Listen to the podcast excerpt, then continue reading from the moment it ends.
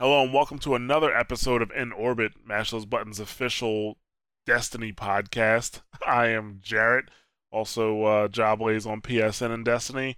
I'm here with Jovan Branch, who is Sage the Infinite. Yo. On PSN. And also here with Jorge Vigija, who is GoToNRG on PSN, and we're not even going to talk about your Xbox tag this time. No, we ain't. There is no reason. This In Orbit is a week late, actually, because we tried to In Orbit. It's the second week of every month. But it was E3 last week, so I was like, well, we might as well just wait and, hear about what's happening, and then we'll do one. And, that's why we are on week 3 right now. And we got some new information. Some of it was spoiled thanks to, people working at E3. Thanks, guys. Bunch of losers. Yeah, spoiling some information there. So, we have quite a bit to talk about. We're just gonna get started. Actually, let's talk about you guys first. How you been doing, Sage? I know your story is probably the shortest. So, what have you been doing in Destiny? Nothing. That's it. Crucible, now and again, and that's it. I did Prison of Elders like a week ago. And but other than that, it's been hard to get back into it. Right, because last time we talked, you just don't feel the need to have to play, right? Yeah, I don't feel that addiction anymore of just having to get everything, and because like I said, it's hard for me to get into something when I can't just do it by myself. I can't do it on my own. I need to constantly link up with people, and sometimes you don't. When everybody's on, you don't feel like playing. So, What I mean? It's just that's just the way it's going right now. So, I mean, I really don't feel a need to really grind or do anything. Okay. What about you, Jorge? Been a lot of the same stuff. I've been raiding. I've been doing the arenas, EVP. Haven't really touched Trials of Osiris with the 10-foot pole just because there's a lot of... it's just really, really unbalanced, unfortunately. But we can talk about that later. Yeah, I gotcha. I too have abstained from Trials. And I'm not upset by that decision. At least, I see people in the Crucible with the Trials helmets and stuff like that. I'm just kind of they look cool. But, I look cool shotgunning them in the face. Side note on those, a lot of their perks suck. Really? Oh, really? It's you can throw the grenade farther. Okay. Why would I wear that? And when I can wear something else that'll give me extra super energy when I kill somebody with a headshot or something like that. Right. Yeah. I think the best piece of armor that came out of there, I guess somebody told me they got some boots that gave them more rocket ammo. I'm just kind of oh, you mean the boots I got from Crota? Or the boots you get from Vault of Glass? Yeah. So, I haven't really been feeling the heat. I have actually a couple people on our clan, they play every weekend, and they've made it to Mercury at least 2 times, because they posted the video twice. So, they've made it to Mercury at least 2 times.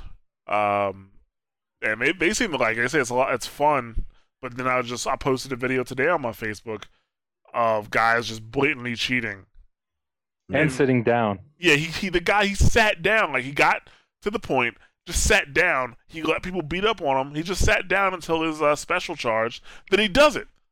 I'm like, you've got to be shitting me. Wow. Yeah, a huge lag switch. And if you look at his stats, you can clearly see when he started doing it. They go from having a really shitty KD to a 4 KD. Wow. Yes. See that I can't deal with that.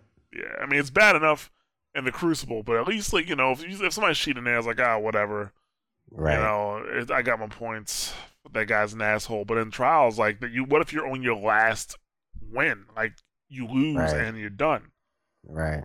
So it yeah. But other than that, I at this point, the only reason I play Crucible is to do bounties, because I had a lot of weapons that I got from Vault that I never used, because I didn't really start doing Vault until after Dark Below came out.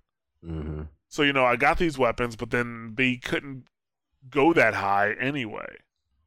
So because of that, I just never used them. They couldn't get to 331. So, you know, I never used them. Now, like with Vision of Confluence and some other weapons, I'm finally leveling them up, and the best way to do that is with bounties. So that's when I play Crucible, that's why. Or just because there's nothing to do. Mm-hmm. You know, like I was on with Waldy the other day, and it was just kind of, we were just talking. He was like, "You want to do some Crucible while we talk?" I'm like, "Yeah." You know, but other than that, I've been doing Prison of Elders, which was kind of a challenge at first, but then once you get that etheric light on more of your weapons, forget about it. I mean, like my exotics were the easiest to upgrade, obviously, because I had plenty of shards, and then I kept getting. I got like 3 hard lights in the last few weeks, so those are shards, right? You know, so. You know, getting the exotics were fine, but then once I got my hunter and warlock up to 34, mm-hmm. and after that, that's when I started putting etheric light on my weapons. So like my Fang, my Word of Crota, now my Oversoul Edict, my Vision of Confluence. I have my Secret Handshake, all the stuff that I use primarily. That's all leveled up now, to the point where I have like 3 etheric light just sitting out there. Yeah. While I decide what I'm going to do with it. That's why, I don't know if you remember when we did In Orbit 4, like we were talking about the dearth of etheric light. Like, oh my God, we don't have any etheric light. How are we going to?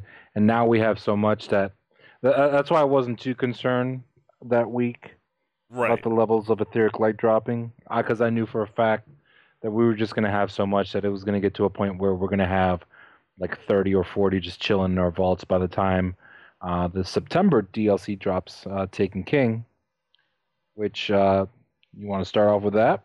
Yeah, you might as well get into that, because that was the big quote-unquote reveal that had been leaked for E3. So I'm just going to list some things off before we actually talk about it. Mm-hmm. Pricing. Yep. For the game, the expansion is $40 for people who have Destiny DLC 1 and DLC 2. So you have to have all 3. Yeah, you have to have all 3, and then you can spend an additional $40 mm-hmm. for the expansion. Mm-hmm. Then there's a $60 Legendary Digital Edition, which is basically it's a Game of the Year edition, but that includes the core game, DLC 1 and DLC 2, and the Taken King. It's a digital and a physical version. Digital and a physical, but they're both for $60. Right, and they won't come out the physical version won't come out until September. The digital version is available now, obviously without Taken King. Right, and then it'll just become unlocked whenever I guess. When it comes out, which I imagine they'll flip that switch at 4 a.m. East Coast like they do everything else. So it's not like you can wait and play it at midnight like you can. Actually, you know what? Game. I think they might do the same thing that they did with House of Wolves, because remember, well, they didn't do that with Dark Below. Dark Below, come 4 a.m. whatever Eastern Standard Time, you could play Dark Below, but for some reason, they decided, no, House of Wolves, we're going to make it 1 p.m. Eastern Standard Time, because it's, 10 a.m. Pacific Time. Mm. They were like, no, we're gonna make the House of Wolves come out at 1 p.m. I was like, okay. Yeah, I don't get that, because it's funny, because Steam, like, I've played games at Steam at midnight, mm-hmm. And then people on the West Coast still couldn't play it. Like, it's definitely within their grasp to lock based on time. Right. Unless they're worried about those, those pesky teenagers turning the time up on their PS4, which was a viable trick in Metal Gear, by the way. Metal Gear Solid 3. Mm. Anybody know what I'm talking about? I think I know what you're talking about. Bueller? What'd you say? Bueller. No, like, oh. Well, because it was like that. Oh, what was his name? What was the enemy's name? The old guy. End. Was it the End? It was the End. Yeah. The End. Like, he was this old guy, right? And you get this opportunity to snipe him. You get this opportunity where you catch him sleeping, right? Mm-hmm. So you could do, you can shoot him there. If you shoot him enough, you'll kill him, right? But then you get another opportunity to fight him if you don't kill him there. Mm-hmm. And he's like, you know, he's sniping at you, but you have to find where he is. Mm-hmm. And you can either fight him like fair and square, or you can save it at that point, turn your PS4 time up by a week, and he'll die of old age. That shit was so awesome. Yeah. Wasn't there also a trick where you can snipe him from like a long, far away where he can't even see you? Well, yeah, that's when he's sleeping. Yeah. But you have to shoot him like 3 times consecutively, and the 3rd time he like literally explodes into dust. So good old Metal Gear. I love that game. Yeah. Man. The trade-off, though, for those who actually gonna try it, if you want to, if you kill him early, like in that part where he's sleeping, then you actually have a much harder fight ahead of you, because in that same part where he normally fights, you have Ocelot and like 7 of his guys. Mm-hmm. So beware. But back to Destiny. Metal Gear Cast is over right now. Now I want to talk about Metal Gear. Yeah. That's a totally different thing.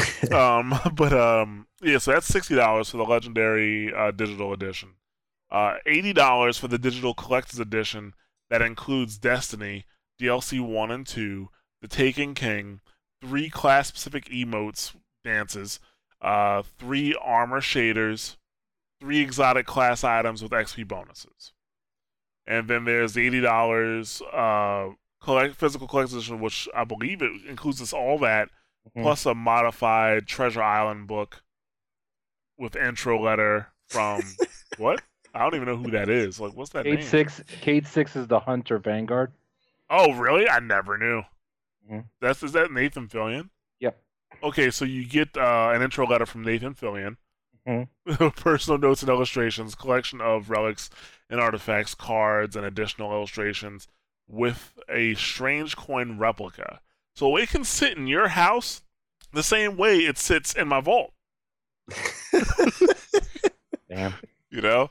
Strange coins. That's another thing. At one point I'm like, man, I gotta get those strange coins. Gotta do the weekly. And I was like, meh. I'd give a strange coin to a bum if I saw one. Give them to a bum every week if Zer's selling something. Yeah. Oh. Yeah. Zer was actually good last week, though. What did he have? Well, he had new stuff. Okay. Yeah, new stuff. He had these gauntlets for the Titan his gauntlets for the Titan and for the Hunter had items that moved on it. Like, when next time we're in game together, I'll show you my Hunter, my Titan gauntlets. Yeah, and like how they float above your arm. Yeah, they look cool. The one for the Hunter, it can make you invisible even when you're in gunslinger mode. Plus, if you hit somebody from behind, it does 4 times damage. Yes, yeah, it's an instant kill, and on enemies, it'll do the 4 times damage, and if they're still alive, it'll poison them. Oh wow, yeah. So it was that was good. I think those were good items. It just seeing that hard light just pissed me off. That's that was a hard light. It was funny. It was funny, So, So that's the way the pricing broke down. Obviously, a lot of people had problems with this. I mean, I think it was rumored that the Dark Below was going to be $40 anyway. Which, me personally, I had a problem with that because that's 2/3 of the game. But a lot of people, they were okay with Dark that. Dark Below or Taken King? Taken King, my bad. Taken King, sorry. Okay. Yeah.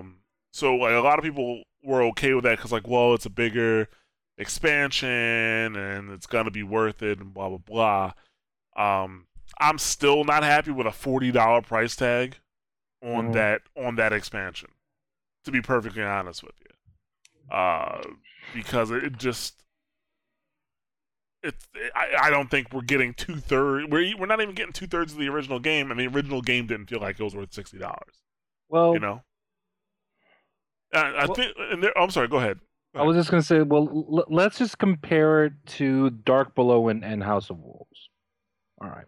So Dark Below and House of Wolves combined had 1 raid, 2 strikes, if you're an Xbox guy, 3 strikes if you're a PlayStation guy. You had 6 Crucible maps, a new social space in the Reef, Prison of Elders, 6 total exotic weapons, and the Trials of Osiris. And so far, from what we know, for Taken King, it has 1 raid, 3 new subclasses, at least one new area. Although, from what we have heard, you got Phobos, you got Saturn, and you got the Dreadnought, plus new story missions in Mars and whatnot. You got at least 4 new strikes and a whole bunch of exotic weapons, plus whatever they put on in the that one slide. And from when people were looking at the map, it looks like there's 8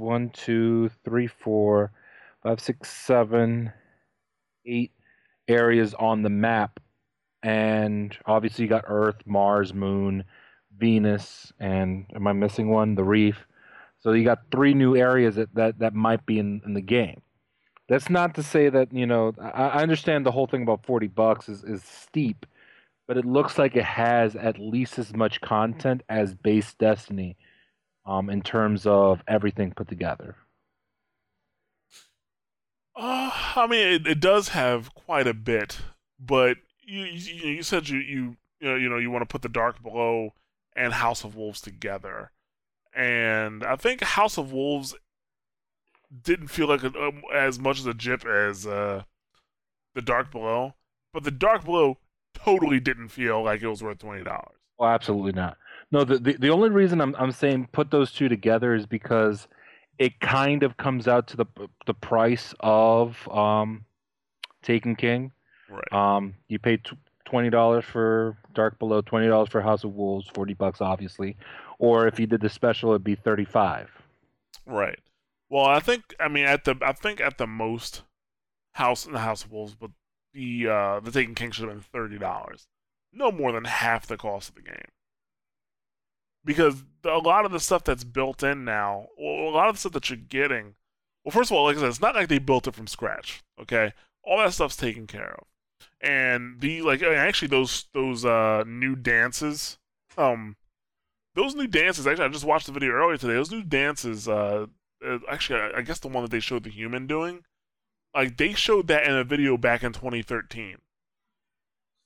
You know, the slow clap, they had that in a video during the Ice Bucket Challenge.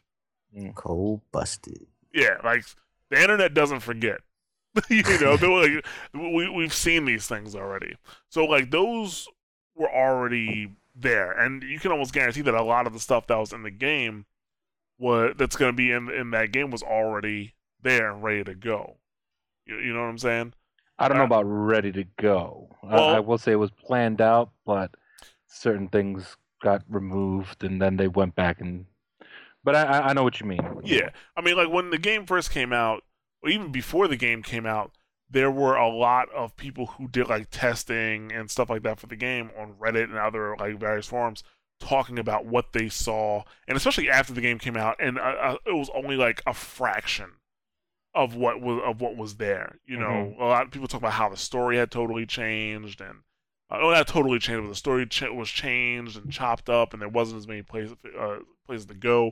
I mean, Sage was talking about, you know, I don't know if you actually mentioned on the podcast before, we talked about it before, where Bungie was talking about this huge expansive world and talking about what they wanted to do, and it sounded awesome, and they didn't deliver on that. Yeah, that's true. I mean, I remember just seeing some of the, you know, I think it might have been E3, some of the art, and, you know, I mean, even now, I didn't mean to cut you off. I'm sorry. Nice. But when you look at some of the art, especially when, like, you know, when it says installing Destiny, and you see all these different hand drawings, if you look at some of that stuff now, when you're looking at some of the images, a lot of the stuff seems to be stuff like the Taken.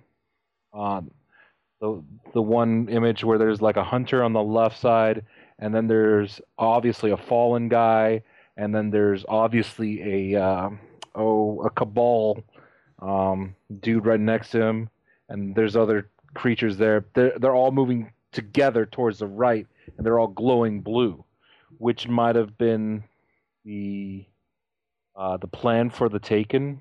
And there's also images of pyramid-shaped ships that were flying that look a lot like the ships for Oryx. So I don't know if it was, you know, always... I mean, a lot of stuff seems to have been taken from those concepts. So, I don't know. Well, yeah, I mean, don't get me wrong, man. I know that they had planned a long tail for this game, so if they had just planned ahead with this stuff and then finally decided to implement it, that's one thing. But Destiny feels so chopped up, you know, that it feels like a lot of the stuff was probably already in these places, you know. But, you know, I know collector's editions, we expect collector's editions to come out and be like, let's say the base price, but now you have all the DLC included. Mm-hmm. You know, I do think it's a bad idea to have a collector's edition, you know, let's say a year after the game comes out, and you're still offering expansion at 2/3 the price of that collector's edition. You know, you see what I'm saying? Not to, and those people who get the collector's edition, oh, sorry. Well, in this case, I'm going to say use the right title, the Legendary Edition, because the Collector's Edition is the $80 one. But this one, like the Legendary Edition, has everything. Has Destiny, the expansion, and the first two, and DLC 1 and 2.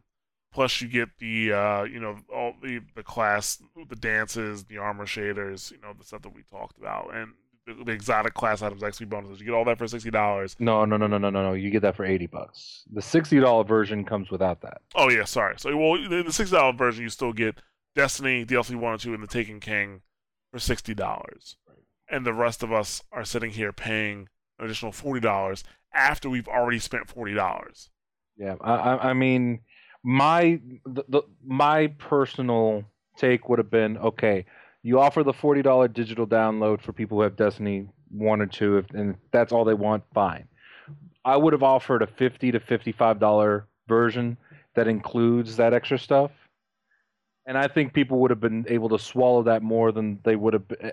Just only make it a digital version.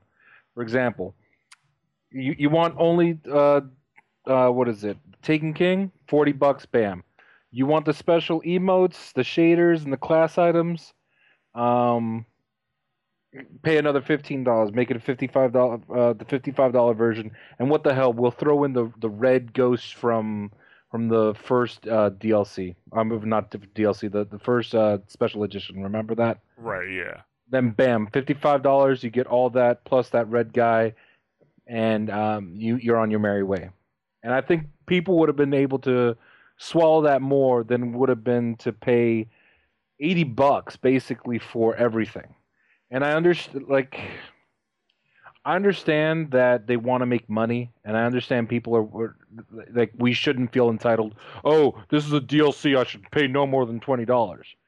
At the same time, like, I'm looking at just the content that's being offered. Let's not debate whether or not it was there from the beginning or whatnot.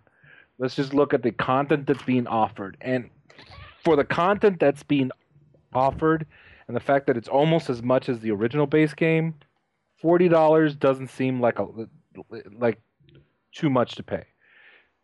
In my opinion, anyway. I know a lot of people are different, and they see it different. Well, I think, like, because I'm obviously of the camp that thinks $40 is too much.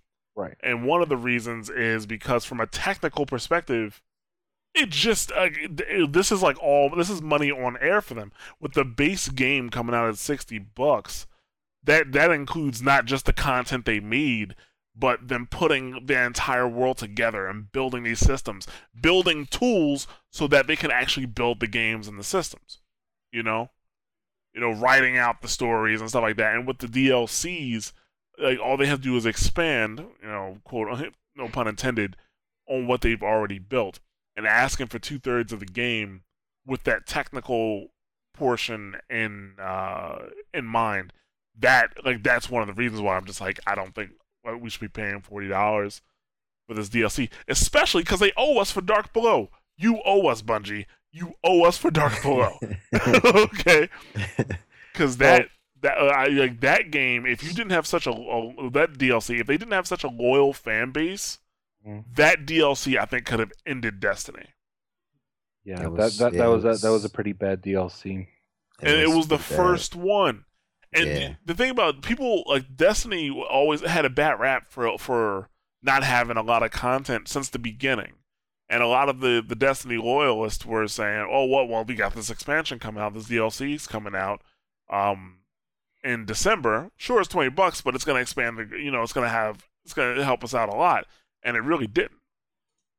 To be able to sit there and do the entire story in less than 90 minutes... No. They owe us for the Dark Below. I feel like it just seems like they're catering. I mean, they're supposed to. I mean, that they're trying to make money, but it just feels like they're not there. They're kind of just leaving the guys that have been there since day one. Like, what do we just pay $40? Like, no, I feel like, yeah, I agree. That the day one people. It kind of the pricing really bites, and I honestly believe had they offered a $55 version that included the emotes and all that stuff, and it only included Taken King, I don't think we would have had the fiasco that we had this week. And then again, Luke Smith, the way he. For people that don't know, Luke Smith is somebody that works at Bungie. And he's an asshole. And he was a jerk. The comments that he made towards the guy, the guy at Eurogamer, basically the guy at Eurogamer, from when I'm reading it, it looked like he just got frustrated because he was just like, this guy's not going to answer my question, so why even bring it up? And then Luke Smith was like, I'm going to poke you. I'm going to poke you bad. And people were just like looking at this like, what is wrong with this dude? Like, is he trying to sell this game, or is he trying to be a complete asswipe? Like, the stuff that Luke Smith and to be fair, looking at both sides, the guy from Eurogamer said that the conversation they had was more lighthearted than the way it came out, and they don't think that the quote unquote shitstorm that came out should have been like the way it is. However, when I'm looking at that stuff, I'm just like, that's not the guy that you want, to promote this game, which is supposed to introduce year two. That being said, the fact that Deej came back out and was like, year one players are going to get something that's special, additional, and better than stuff that people just getting like the Legendary Edition or the Digital Collector's Edition for the first time come September.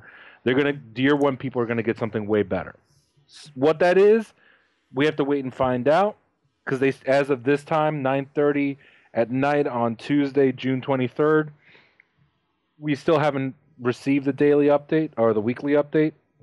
They mentioned that it will be in the weekly update, what that is.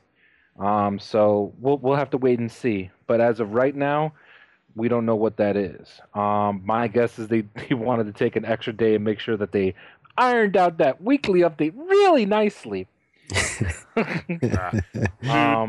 Now, my question for you is this. Is the pricing controversy a combination of players not being used to this model of pricing that is somewhat common to people that play MMOs on computer? A couple things.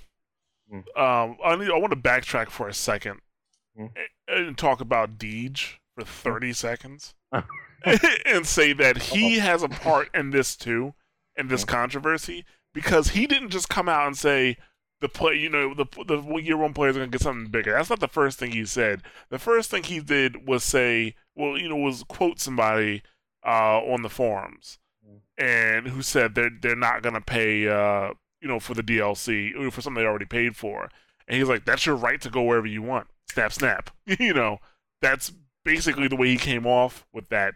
And then after engaging a few people, then he said, year one players are going to get something better. Mm-hmm. And part of the problem is that no one, up until that point, has said anything about what's coming. Well, sorry, I should say not anything.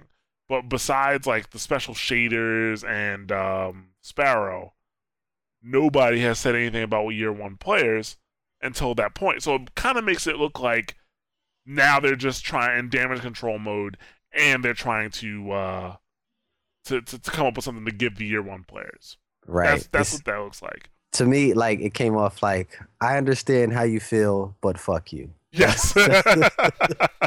That's just what I kept getting as I read. Like, yeah, I know how you feel, but I don't give a shit. Like, that's just how it came off to me. And that rubbed me the wrong way. Yeah, it's like, I know what you mean, but it just sucks, you know? Well, I mean, I totally agree with you. Like, the way that they've been wording stuff is head-scratch worthy, to say the least. But my whole thing with the community is they just announced the game last week. It's not coming out until September. Yeah, that's nobody knows what's like coming out, when's it coming out, or I mean, obviously 15th of September, what I'm talking about. But like what the game encompasses and what it's all about. Like, I mean, this is E3. It's supposed to be to like showcase a tad of what the game is going to be. A lot of people don't know what's going to be in Metal Gear Solid 5, but I guarantee you they were like, I can't wait for that game. And they nobody's saying that about Metal Gear 5. Well, I mean, I'm okay. Fucking with you, Jorge. But like a lot of people, like, we're just 1 week removed from like E3. Like, let's just slow down a little bit. And I know a lot of people are excited for Taken King. But a lot of the people who are overexcited are kind of ruining and just adding this mob mentality to the game that kind of shouldn't be there. Is some of the damage self-inflicted? Luke Smith, yeah. Deej to a certain extent, yes. But let's slow down a little bit. Like, let's just wait, because, I mean, we don't even know what's in the game. So you're being reasonable right now. I'm tad, yeah. Well, here's the thing. This is one of those things where, well, you're a reasonable person, so I can't even use you as an example. But so some of the people who are like on your side of the fence of that mindset are like, oh, these guys who are complaining are just babies, and they're jumping out the window over nothing. But this is one of those situations where this isn't just one thing that just blew up, you know. This has been like a tension of Destiny players over time. You know, getting two expansions, paying $100 for the game, and then just feeling like you're getting recycled content. You know, you're not really getting like the game was chopped up in the first place. That's, you know, a lot of people feel like that. Especially with the Dark Below, we talked about it, 90 minutes, and that's if you go slowly, you know? And with the House of Wolves, I mean, you talked earlier, almost every map was just other maps backwards. Mm-hmm. You know, it was like reverse. So, like, these feelings have been building up over time, you know? And you're just waiting as a player for it to get better. It's going to get better. They're going to do something to make it better. They're going to give us what we want. They're going to drop out. Like, you remember, like, not even a month ago, or maybe a month ago, or a little over at this point, there was talks about there was going to be that raid that came out sometime in July, you know, kind of like the way Vault of Glass came out shortly after the main game. Mm-hmm. And we know that's not happening now, you know? So, like, you know, people, like, it's fans of this game have a lot of people have been just waiting for Bungie to do something to make it all worth it, you know?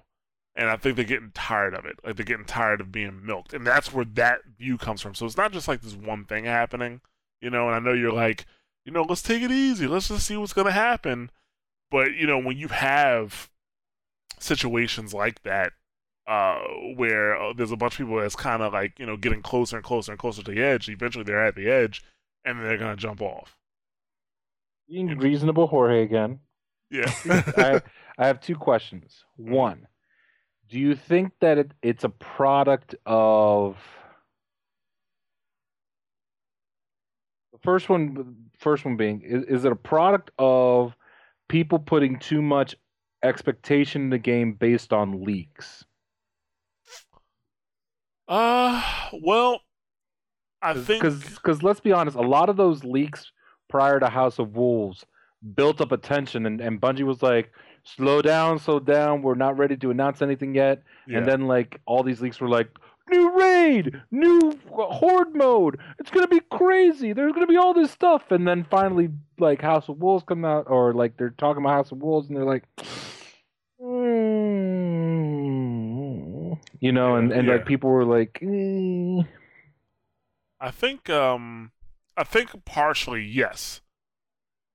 Partially because people are listening to leaks that aren't official, you know. Right. And then on top of that, when Bungie comes out with information, and some of the leak was true, like really accurate, and some parts are missing, like this raid. I think those same players will start to feel like, oh, Bungie took that away, right? You know. But it started at the beginning of the game because Bungie overpromised. So I mean, let's look at what happened, like the 2 or 3 months before the game came out, okay? The original game.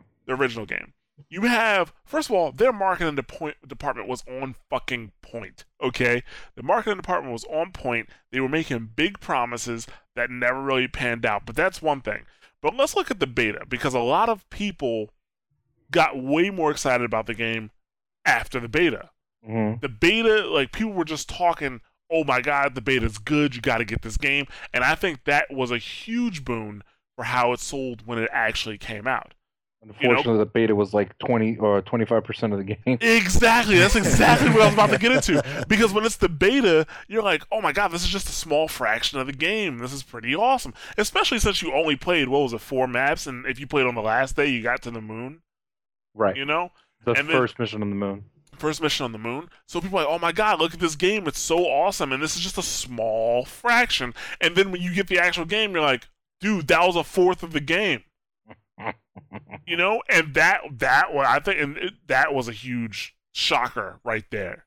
Mm-hmm. You know, that was a huge shocker. So from that point, now, you know, you have these people who still kind of have these feelings that this is a good game, and you have hope that Bungie is going to take care of you because, you know, a month after the game came out, they're like, oh, here's Vault of Glass. This is what we're talking about. We're going to keep the content flowing, you know. Was it a month or was it a week? I thought it was a month. I'm pretty sure it was like a month. I think it was the week after. Really? I think I'm not trying to poo-poo your No, that's knowledge. Fine because I actually didn't play Vault until I got into a clan, which was in December. Right. I'm pretty sure I did Vault either the second or the third week after it came out. Well, either way, it came out after the game. Either way. Yeah, I know what you mean. Yeah. Go on. Yeah, so, I mean, that's the thing. Like, you know, it's not unheard of for games that have one price to continuously dole out content until the next expansion. Guild Wars does that beautifully. Guild Wars, like, Destiny's model, like, it's... You can't compare it to like WoW or even to like Star Wars. You gotta compare it to like Guild Wars. Guild Wars, you pay $60 for the game, and you have that game. That's all you pay for. You could pay for some additional items if you want to, like cosmetic items, or additional slots for characters.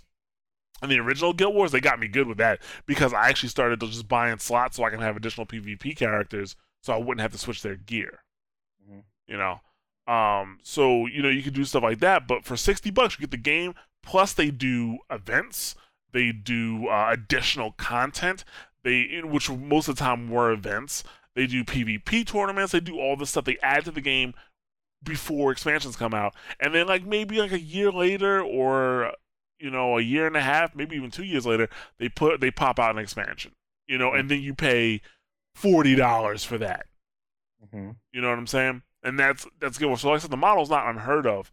But with Destiny, you know, I paid I played the original Guild Wars, and I got all three expansions. At the time, the game was $50. I paid for all three expansions an additional. What is that going to be? $120. Each expansion was $40. Okay, so I paid like $170 for the game, mm-hmm. and that was over the course of like 3, maybe 4 years. And here it is with Destiny, and if I get the Taken King, I'm going to be paying $140 within a year for way less content. That's what I kind of compare it to, coming from a PC perspective, and it just doesn't really add out, even out. But like I said, players from the beginning have been just waiting and wanting Destiny to be more, and you're just not getting it. They're kind of like giving you enough to say, "Hey, good things are coming," but then they just milk you. It feels like you're never gonna get there. I think, and that's why we're seeing this right now. Mm. So like I said, you're reasonable about it. So I can't use your example, but there are other people on the other side of your fence tossing rocks, like, "Oh, these guys are babies." Oh no, I completely understand the anger, and like I said, honestly, I believe if there was a $55 version that gave you the emotes and only Taken King, I guarantee you almost all of this would have been, nullified. Hell, I even would have mentioned the Legendary Edition right now. Like, the only thing I would have said would have been pre-order the physical edition, and if you want to, get the main game right now, here it is. We'll give you a special price, $20. It gets you Dark Below and House of Wolves for a total of I don't know, $60 for the main game and the 2 DLCs right now. Yeah. And then don't even include what's the Taken King. And then when Taken King does come out, you can put out an $80 version that includes that plus the games. I think a lot of people would have been okay with that, considering that, hey, you paid $60 for the full game plus the 2 DLCs. Doesn't include Taken King, and then later on you could have included a version that includes Taken King for $80, and I think that would have solved a lot of problems. I honestly, like you mentioned, I don't think they should have mentioned the fact that there was going to be a $60 Legendary Edition. Right. I think they shouldn't have even put it out in September. They should have put it out in like December. Christmas time? Yep. They should have put it out in like, Christmas time, or in their case, they're going to want to put it out for Black Friday, so let's say November. Right. They put it out.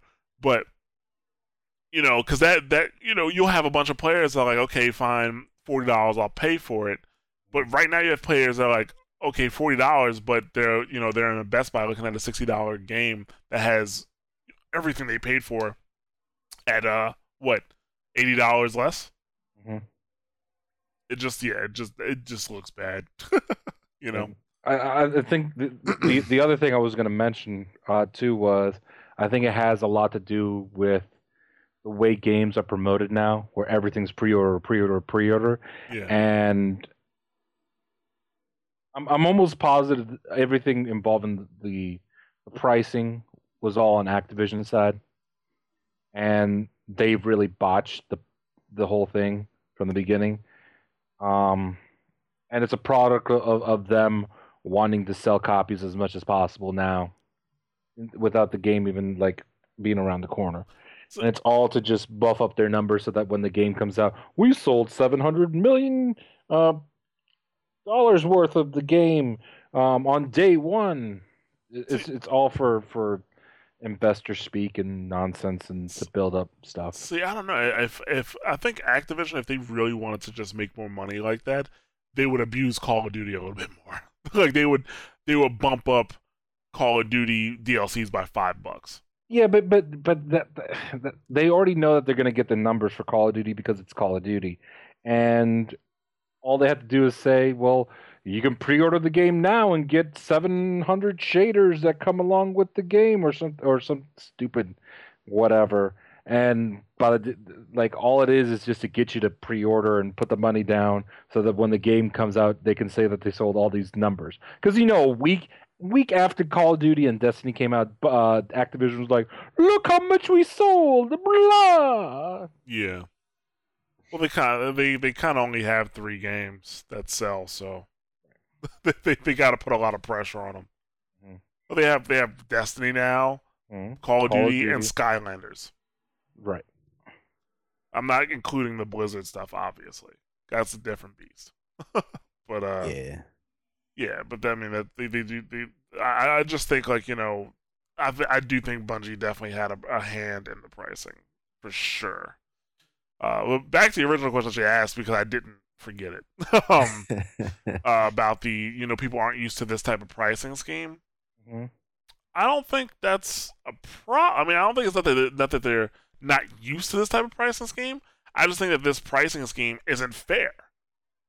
Honestly, I just think that it's not fair. Like, you know, fucking Luke Smith was absolutely right. It's about value and how valuable the player thinks it is. Like, there is a limit to what people will pay for these games, mm-hmm. especially when they trusted you before. Like, you know, they've been waiting for something for so long, for Bungie to do something worth it to them, or make everything all the money they spent worth it, and we're just getting strung along.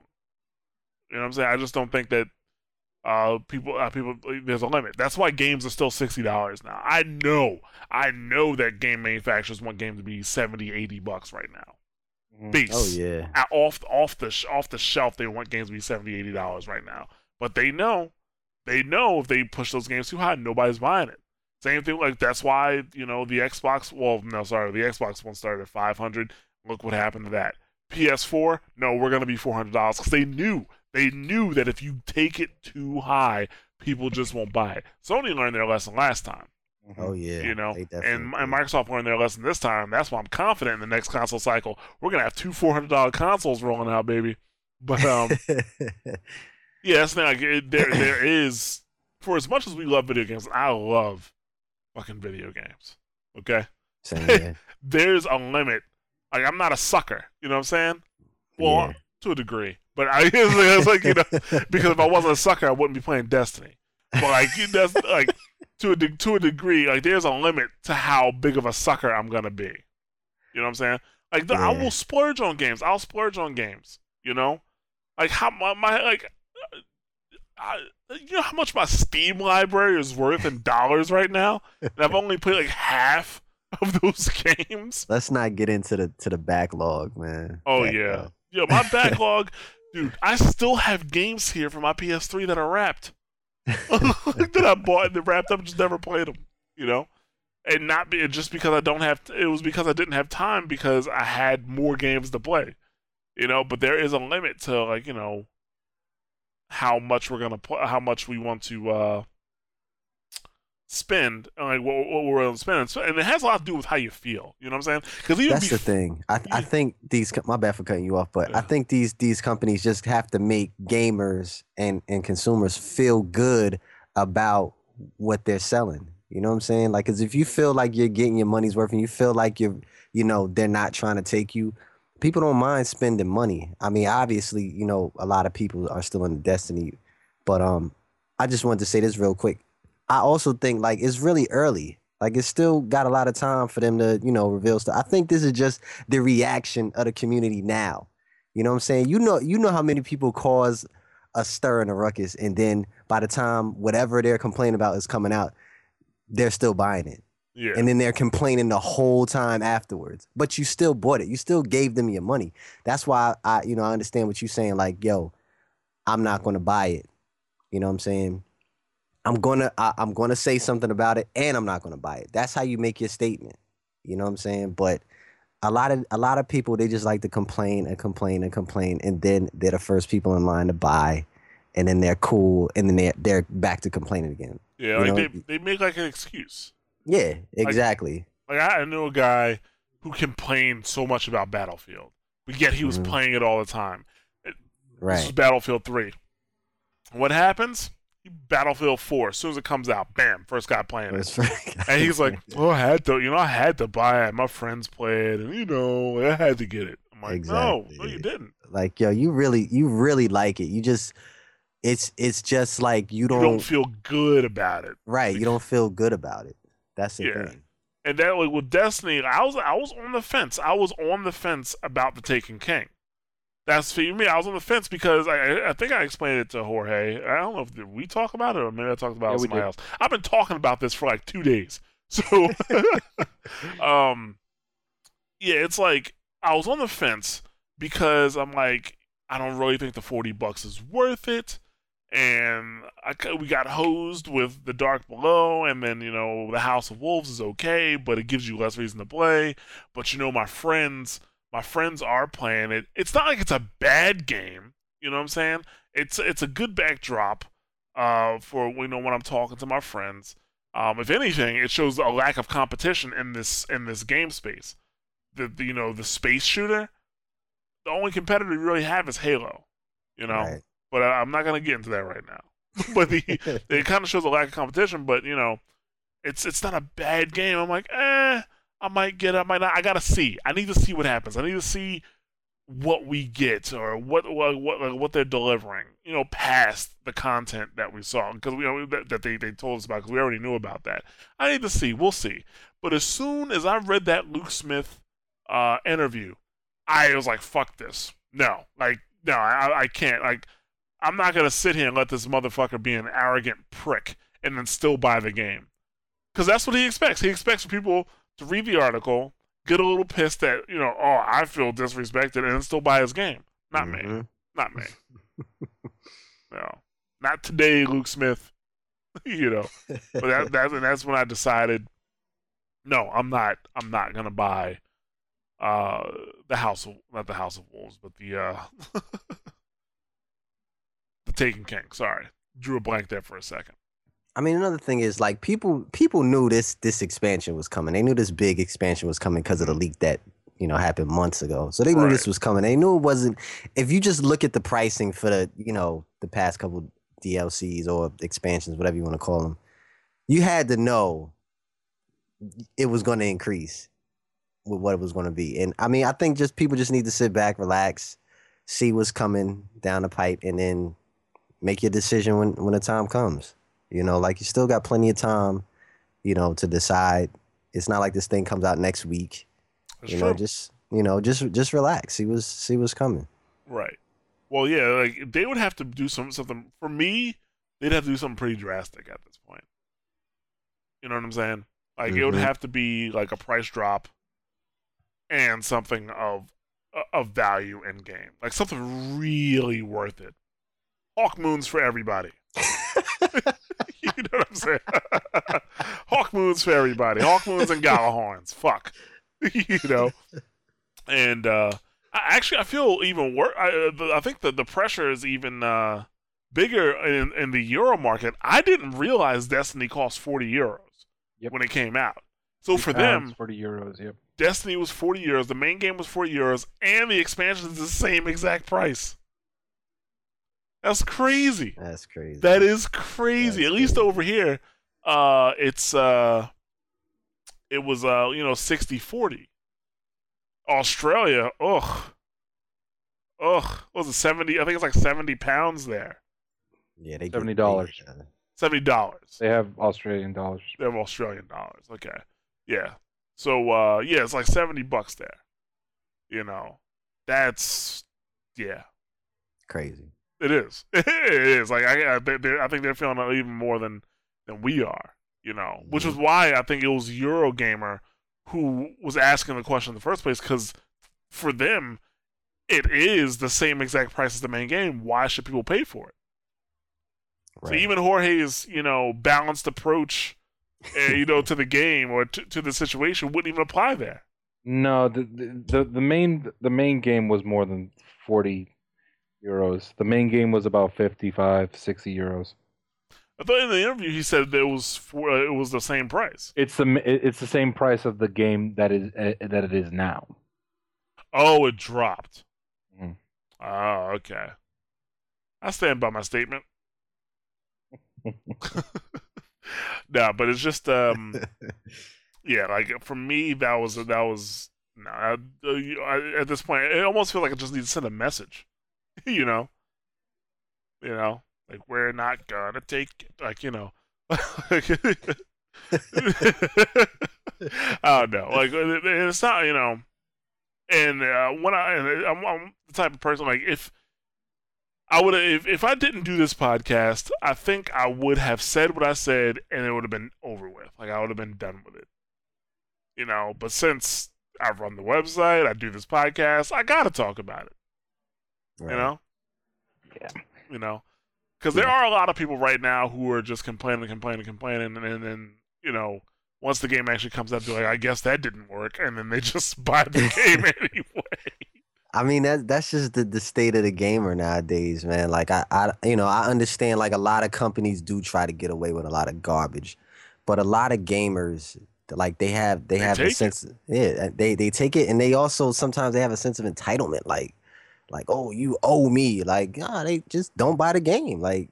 Yes. It's just that it's that simple. Like, I feel like a lot of gamers feel like they feel like these companies owe them this. And now if you've been plucking down your money and you've been loyal and you've been riding with this game or this, you know, this company, I don't know why you would ride with a company anyway, but I mean, that's another story. But I mean, if you've been doing that and you feel like you've been taking, it's like, yo, okay, you know, raise your pitchfork, you know what I mean, whatever. But I mean, at the end of the day, it's a game. Like, just don't buy it. Don't spend your money on it. You know what I'm saying? Don't spend your time on it. Like, because that's you're giving them what they want anyway. You're giving them your money. So, right. I mean, you know, these things are. I mean, it's a business at the end of the day. You know what I mean? And for us, it's gaming, but it's a business for them, and you know they trying to make money. So I mean, that's what they're gonna do. I like the companies, and you know, the devs that walk the line where it's like, okay, we understand we got to make money, but we're going to give you something that is worth it and you're going to appreciate it. You know what I'm saying? And the gamers they'll give it back to you. Like, yo, I support this regardless, you know? So, right. I don't know how this is going to turn. Like I said, it's really early now. I'm just sitting back and waiting. I'm not saying now that I'm out and I'm not buying it, but the way I've been playing it recently, it doesn't look good. You know, unless some systems change and, you know, things adjust and some of the details come out and I'm like, oh, you know, I like that. You know, I might, you know, it's not like it's going to kill me, you know, for people that is going to break their pockets. And, you know, then you have a whole different set of problems that you don't need to be worried about. Yeah, exactly.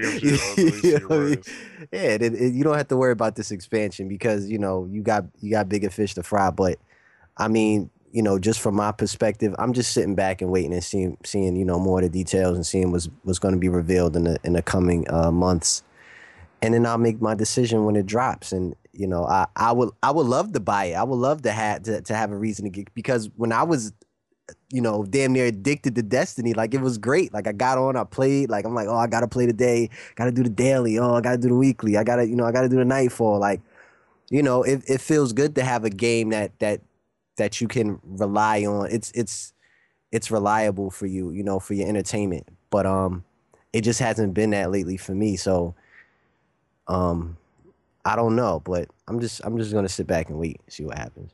Yeah. I mean, like, as of now, I think I'm out. Like, I'm still gonna play up until it comes out. I want to see if they make any changes. I want to see if they do anything. And if I feel that it's worth it, I will say it. Like, yeah, sure, I'm back. I will buy it. But as of right now, especially, I'm just hot off of yesterday. You know what I'm saying? I'm hot, you know, off of yesterday. So it's like, yeah, fuck it. Like, my mindset right now is like, nah. And I think one of the big problems is, and the reason why there are a lot of people who are more angry than I am, is that it's not just about money, it's about time, and the amount of time and investment you have put into the game. One of the reasons why I played Destiny for so long, all of my friends being a main factor, it's like, dude, I've already spent so much time in this game.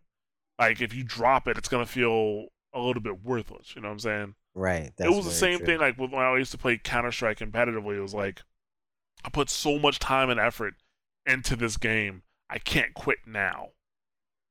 You know? Right. And that paid off for me. That really paid off for me when I did that. And the only reason we even stopped doing that is because, well, we all got into our careers and we literally didn't have time to do it anymore. Right, so, right. Yeah, that's another aspect that it's time. It's how much time people have spent to this game, and now Bungie's telling them to fuck off, and they're like, but I don't want to fuck off. I don't want to fuck off. I want to play the game, but you're right. Like you're spitting in my face right now.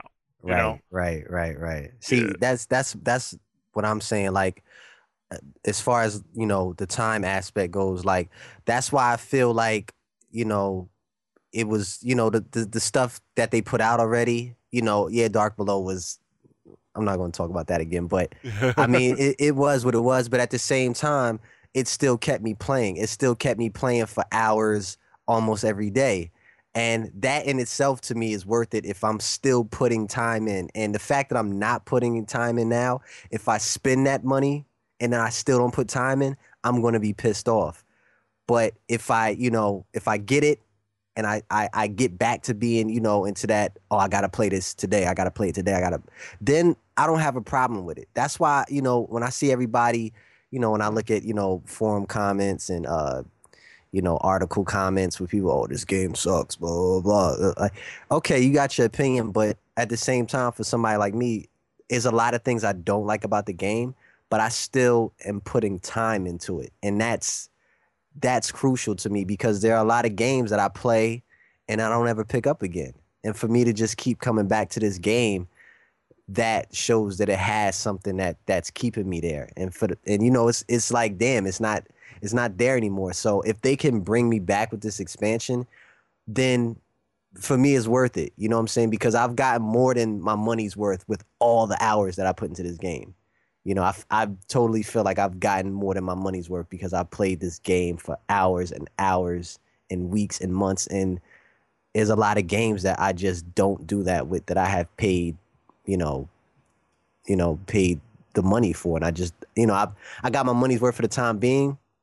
But I feel like with Destiny, I kept getting that. And like I said, if they can do that with this expansion, then I'm cool. I don't have a problem with it. I gotcha. Yeah, the TLDR version of all that was pricing's complicated. Let's wait to see what happens, and we're all a little frustrated. So how about we move on? Because I think we beat the hell out of that pricing thing. How about we move on to the impressions of Taken King outside of the price? Of what we saw so far. That's all there is, Jorge. And back to the price thing.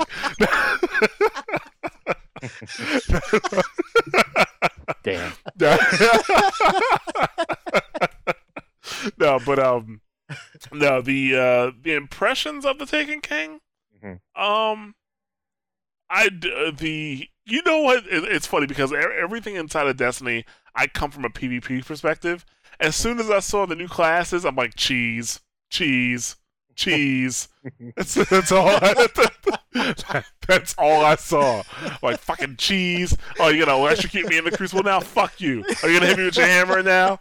You know, it's just like, how is this going to work? You know, because you know it's going to come out, and it's going to be unbalanced. So they're going to have to make some changes to it, and people are going to cry. They're going to make the changes back, and it's going to go back and forth. Now you just have another aspect that needs to be balanced out. Yeah, that's right. I'm Mr. Grumpy today. That's right. You know, on a good note, they looked cool. They looked cool. And in PvE, I'm sure they're awesome. Like, I'm sure they're gonna be awesome. Especially, well, I put like my primary is, I still consider my warlock my primary, but I like that void bow. Mm-hmm.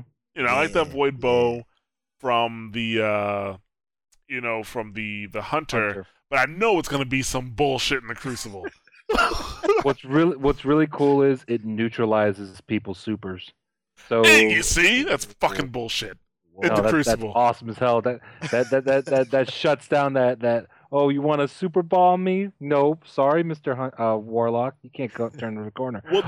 You want a fist of panic? Oh, I'm going to stop you in midair. No. Does it neutralize it, and does it get rid of their special? It gets rid of their special. It's like the suppression grenade from the Titan.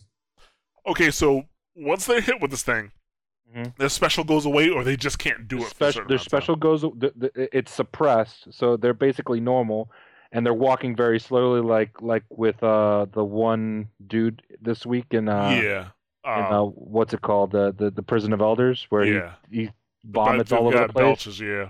And you're just walking around slowly. That's basically what's going to happen to you, and then your teammates just finish them off real quick. Dop, dop, dop, dead, dop, dop, dop, dead.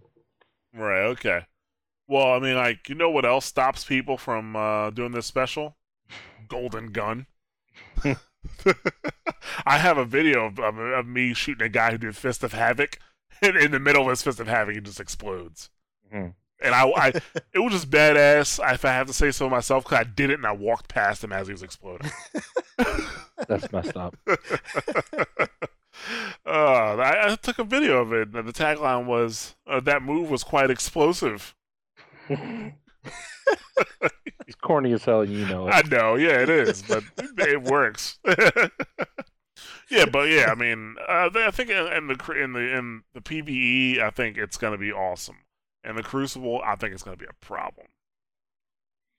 But so what do you think of just focusing on PvE at the moment? What do you think of the whole story thing? The whole story thing, which aspect of it? That we've gotten so far in terms of, like, Oryx, he's coming down with his Taken, which a lot of people are sort of upset about because it appears to be reskins of enemies, even though they do completely different moves. Mm-hmm. I mean, I think... I don't know, like, it seems like it's some kind of epic, like, oh, you killed my son, now the father's coming to get you. Yeah. You know, it seems kind of epic, but the way Bungie does their stories, I just know they're not going to deliver it right. You know? And who knows who's going to be doing the voiceover this time. You know? Because was part of the problem with the Dark Below was that fucking chick. Well, she's coming back. No! Yeah. No! I mean, you had to expect that she was going to come back in some way, shape, or form if they're involved in that. She was so... She's in the first mission... her and Zavala are talking about what's going on there, and they're like getting into it because Zavala doesn't like Erismorn because she's tainted with darkness. I fucking hated her voice, yo. Like, you have to stop Crota. You have to save the city. Like, yeah, no. You know, Crota is awakening. Like, yo, fucking, ugh. She was annoying, coming off of fucking Peter Dinklage at the end of the game who didn't give a fuck. Like, are we done now? Thank God. Go back to the tower. Fuck you. Damn. Yeah. Yeah. Okay, but yeah, I didn't enjoy that. I didn't enjoy her voice acting at all. Crota? You know? Yeah, Crota. 6 of us went down. Only I came back. I like the voice acting so much better in the House of Wolves, you know? Yeah. She doesn't sound like she's being over dramatic.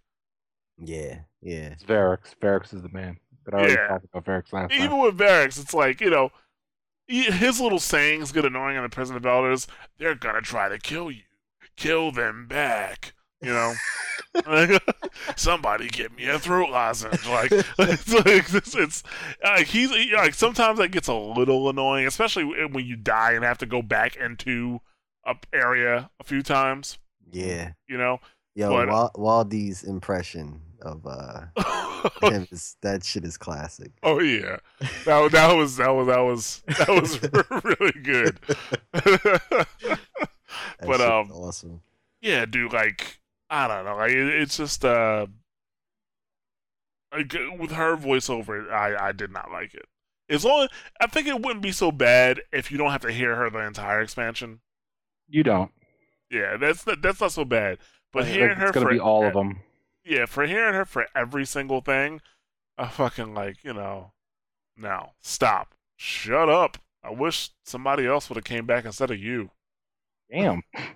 You know, but fuck. I mean, I don't know. I mean, I think from a story perspective, I wouldn't expect more than what we've already got in terms of storytelling, you know, which isn't terrible. It's not bad. It's just, it could be much better, you know. Didn't they say they were like that was like a focus. The storytelling was going to be a lot better this time around. Yeah, with full cutscenes that you can skip. Yeah, I was getting ready to say like, yeah. You're able to skip them.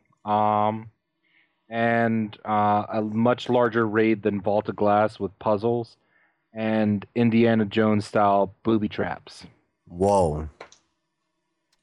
And it's a specific area of the Dreadnought. And while you're in the Dreadnought, in the social the patrol area of the Dreadnought, there's loot all over the place. So it's like a mini raid all in itself. So you can find loot all over the place. Damn. Yeah, we'll see. I want to see how big. Like, I want to see how big it is. Like, like the raid. Oh, the raid? Yeah. The guys mentioned that it's 3 times the size of Vault of Glass. Damn. Okay, I mean, like, okay, I mean, that's fine. I mean, I just hope that there's more creative bosses than there were in Vault of Glass. Right. Now, well, outside of the Templar, all you had was Atheon, and that was okay. But like something like a mechanic, like they were talking about in this one video, where like let's say there's a giant Vex boss in the middle. And in order to kill him, you have to move power cells that appear from Praetorians that are coming out into his body. And once 5 of them comes out, then he pulls out a Mother Brain style where all you've been attacking has been his head. And there's a giant body that comes up from the ground and you have to finish him off.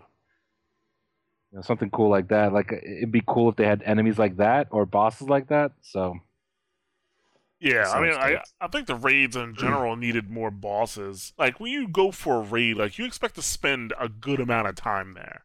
Mm-hmm. You know what I'm saying? Like, if you go to a raid in almost any other MMO, you're spending hours in that bitch. Mm-hmm. You know what I'm saying? And for first-person shooters, it's a little different because it's actually, I think it's a bit more tiring play through a shooter. You know, but at the same time, didn't we go through Crota in like 25 minutes the other week? We did Crota in 20 minutes with 3 guys up until the Death Singer, and then people started jumping in. Yeah. And we pretty much finished the Death Singer with just the 3 of us, and people jumped in. Like, after the fact. All right. Yeah, after the fact, people started jumping in.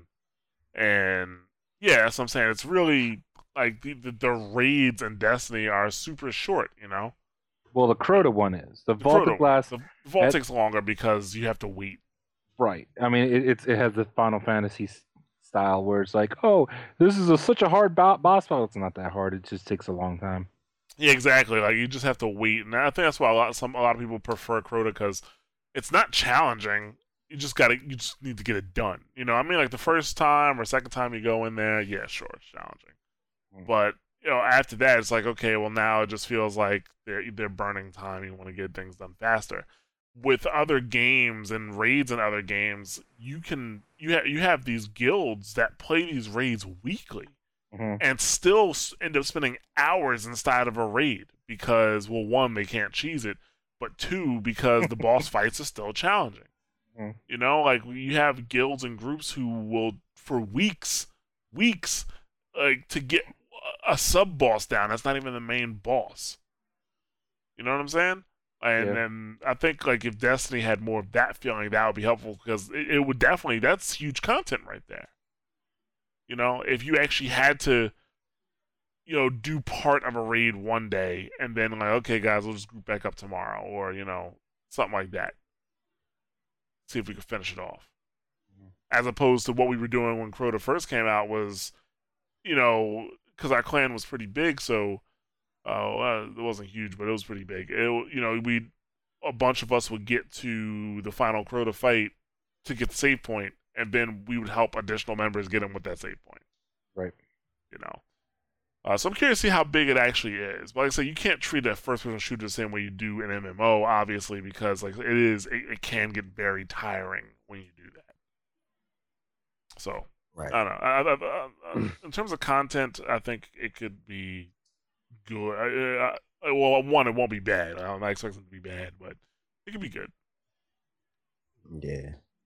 You were gonna say something else, Sage? Or oh no, nah, I'm just you know, digesting all of that. Like I think if they do it right, it could be something special, because I mean the raids so far, like I mean once you figure them out, it's like okay, you just go through the motions. I mean they're still fun at times because you know, especially depending on the people you're playing with, but. I just, you know, I like a lot of the ideas that you guys had. You know, I'd like to see, you know, some type of tiered boss fight, or you know, more bosses. Or, you know, just make it feel like extra special. You know what I mean? Yeah, and make it worth it. Like you know what I'm saying? Like make right. it make the boss fights tough, right? So that you actually feel like you're doing something special. Yeah, like I just want them to be like. Everybody has to be involved. Like you have to do your part. You got to hold down your section, and you got to be else, on point, right? And or else it's not going to work. Yeah, and don't make it so that if one person dies, it screws up the entire group, aka the sword bearer on Crota. Right. Yes, that was the most frustrating thing ever. I mean, even for example, jumping into the whole thing with the prison, the Skolas boss fight. If one person dies. Yeah, it's devastating, but at least you can pick them up. You just got to survive the onslaughts that's coming your way. Go take a lap. Right. Yep. You'll take a lap, make your way back. Mm-hmm. Yeah, I agree. We might as well. Did anybody else have anything else about Taken King? No, I mean, just that the max base level is rumored to be 30, and the max light level is supposed to be 50. There are conflicting reports about that, because Bungie's saying one thing, but what we saw in the game and what's been rumored and for the longest time is that's what's happening. And reforging armor. We already reforged weapons. We're going to be able to reforge armor. So, let's say you have something that's pure strength, you'll be able to reforge that to have intellect and discipline. Okay. So. Other than that, nothing special outside of weapon foundries and weapon brands. Like we already have the Suros brand of weapons, like pulse rifles, auto rifles, and obviously the big majestic Suros regime. But Suros will have other weapons like rocket launchers and whatnot, and they'll all somewhat look similar. And you'll be able to tell a Suros weapon from another type of weapon. Right, so that'll be cool. Okay. I do have one more thing to add. It's actually from the comment section, mm-hmm. from that King, from Luke's little interview there. Oh, Luke Smith? Yeah, from Luke Smith's.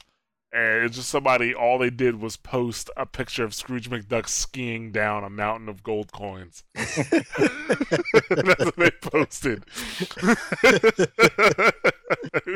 I was like, I don't think that's ever fit anywhere so appropriately right now. But moving on to the Prison of Elders, I guess one thing I want to talk about is Prison of Elders actually worth it? You know? Yeah. I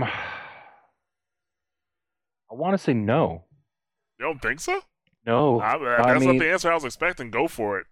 Yeah, because, all right, the best weapons in the game are the ones that you get in Vault of Glass and a couple from Crota. Outside of that, you have the Messenger, which is only obtainable through doing Trials of Osiris, which is a very, very powerful pulse rifle.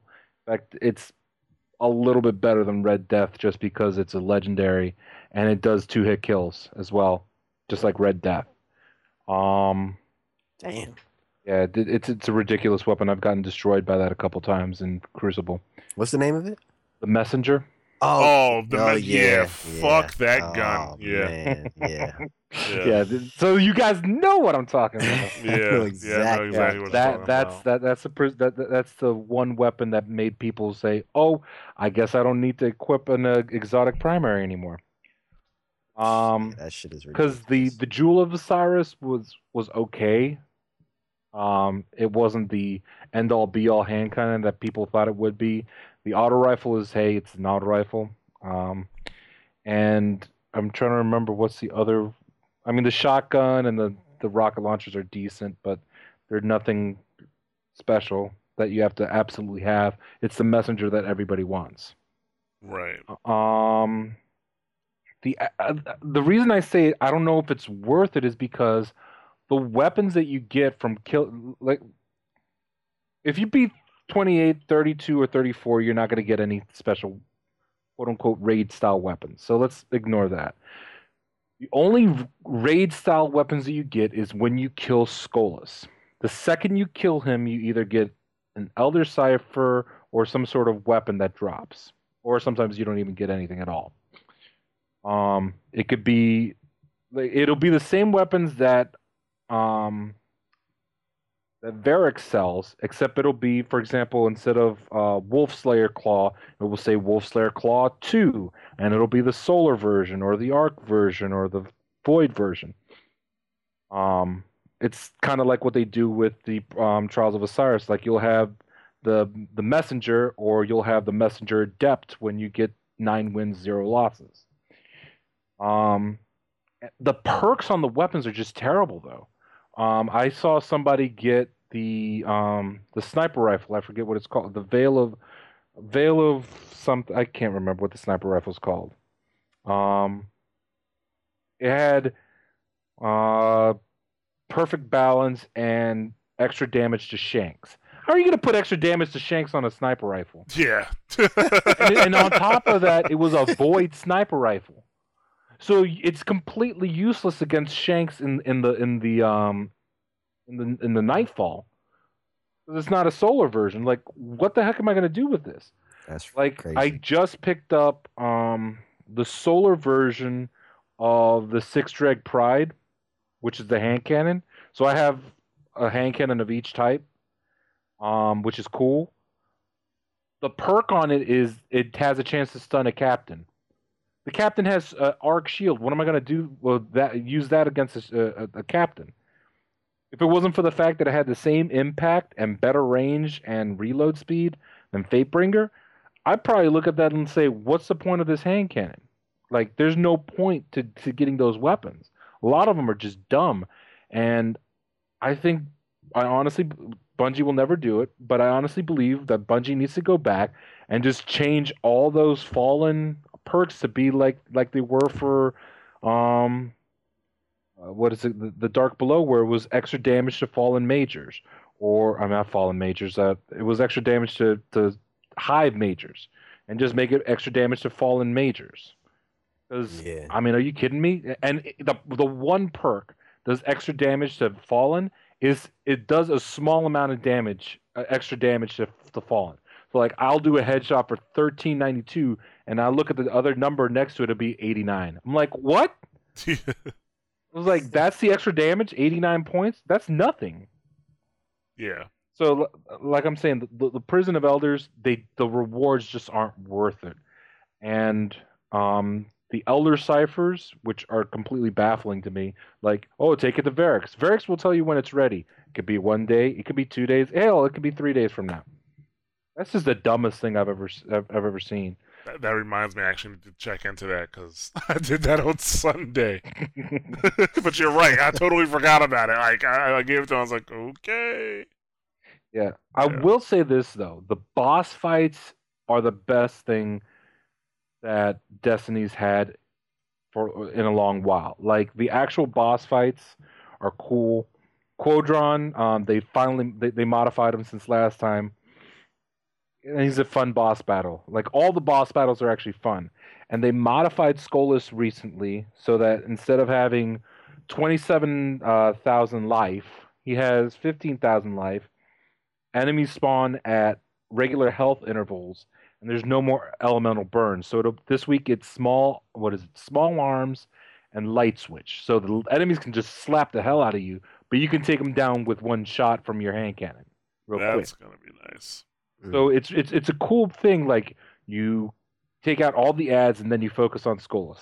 Take out all the ads, focus on Skolas. Oh, you got to deal with the poison. You know, you just got to alternate between focusing on the ads, dealing with the poison, passing the poison. Oh, you did too much damage. Now you got to take care of mine. It's an actual fun boss battle. And like I was telling you before we started the recording, it would have been more satisfying if this was the actual raid boss, like Skolas, you know, instead of it the mines appearing for no reason, because Variks told you that the mines are out there. Like, Skolas is getting frustrated that he's losing this battle, and you guys are on the ship fighting Skolas, trying to bring him to justice, and Skolas starts activating, you know, self-destruct mines. 3 people leave the area where Skolas is at to try to disarm these mines, while the other 3 keep trying to take Skolas down, and then they all come back to finish off Skolas, and it would have been cool. Something like that would have been very cool, but they didn't go that route. I like that. So, yeah, that's my whole thing with Prison of Elders. It's just outside of the boss battles, which are fun to do, getting to the actual boss battles is a little bit monotonous, especially the level 35. It's not even that hard anymore. It's just, it's a chore. Like, yeah. You do the level 35. It's the same exact modifiers every single week. The first one is Hive. It's Brawler and Light Switch or something like that. So you do extra damage, but they do extra damage to you. The next one, it's the Vex. After that, it's the Cabal, and then it's Fallen for 3 rounds, because you got the Fallen round, you got the Pilot Servitor, and then you got Skolas. It doesn't change, and the modifiers don't change except for Skolas. So if you know exactly what's going in, you go in with the same exact weapons, you do the same exact strategy up until you get to Skolas, and then you have to change it a little bit. Yeah. Like, actually, that's the one thing. One of the things that did bother me about Prison of Elders is that basically, except at the top level, I think this week Skolas was a duplicate of last week. No, last week it was, what is it? It was. Oh, you know what? I'm sorry. Skolas wasn't a duplicate of last week. Not Skolas. All of the fights before him got passed down to 34. And the fights from 34 get passed down to 32. Right. And then fights from 32 get passed down to 28. That means 20 is the only one that's random. Oh, what, 28's random? Okay. The 28, they have the same exact bosses, but the boss order will rotate. It's completely random what the last boss is. Well, yeah, I played the 28 at one time. Mm. Oh, well, per character. So I just assumed it was the same thing. But, like, 34 is a hand down from 35. 32 is a hand down from 34. So they really only need to do one new Prison of Elders every week. No, 34 is always it's something different. It's never the 35. 35 is always Skolas. Well, no, I know it's always Skolas, but I'm talking about the fights you do before Skolas. Right. No. Yeah. But the 34 is something different. Like the 34. Like this week, it's the Broken Legion. Next week, it'll probably be Urox's Grudge. Yeah, I forget who was the boss before Skolas last week.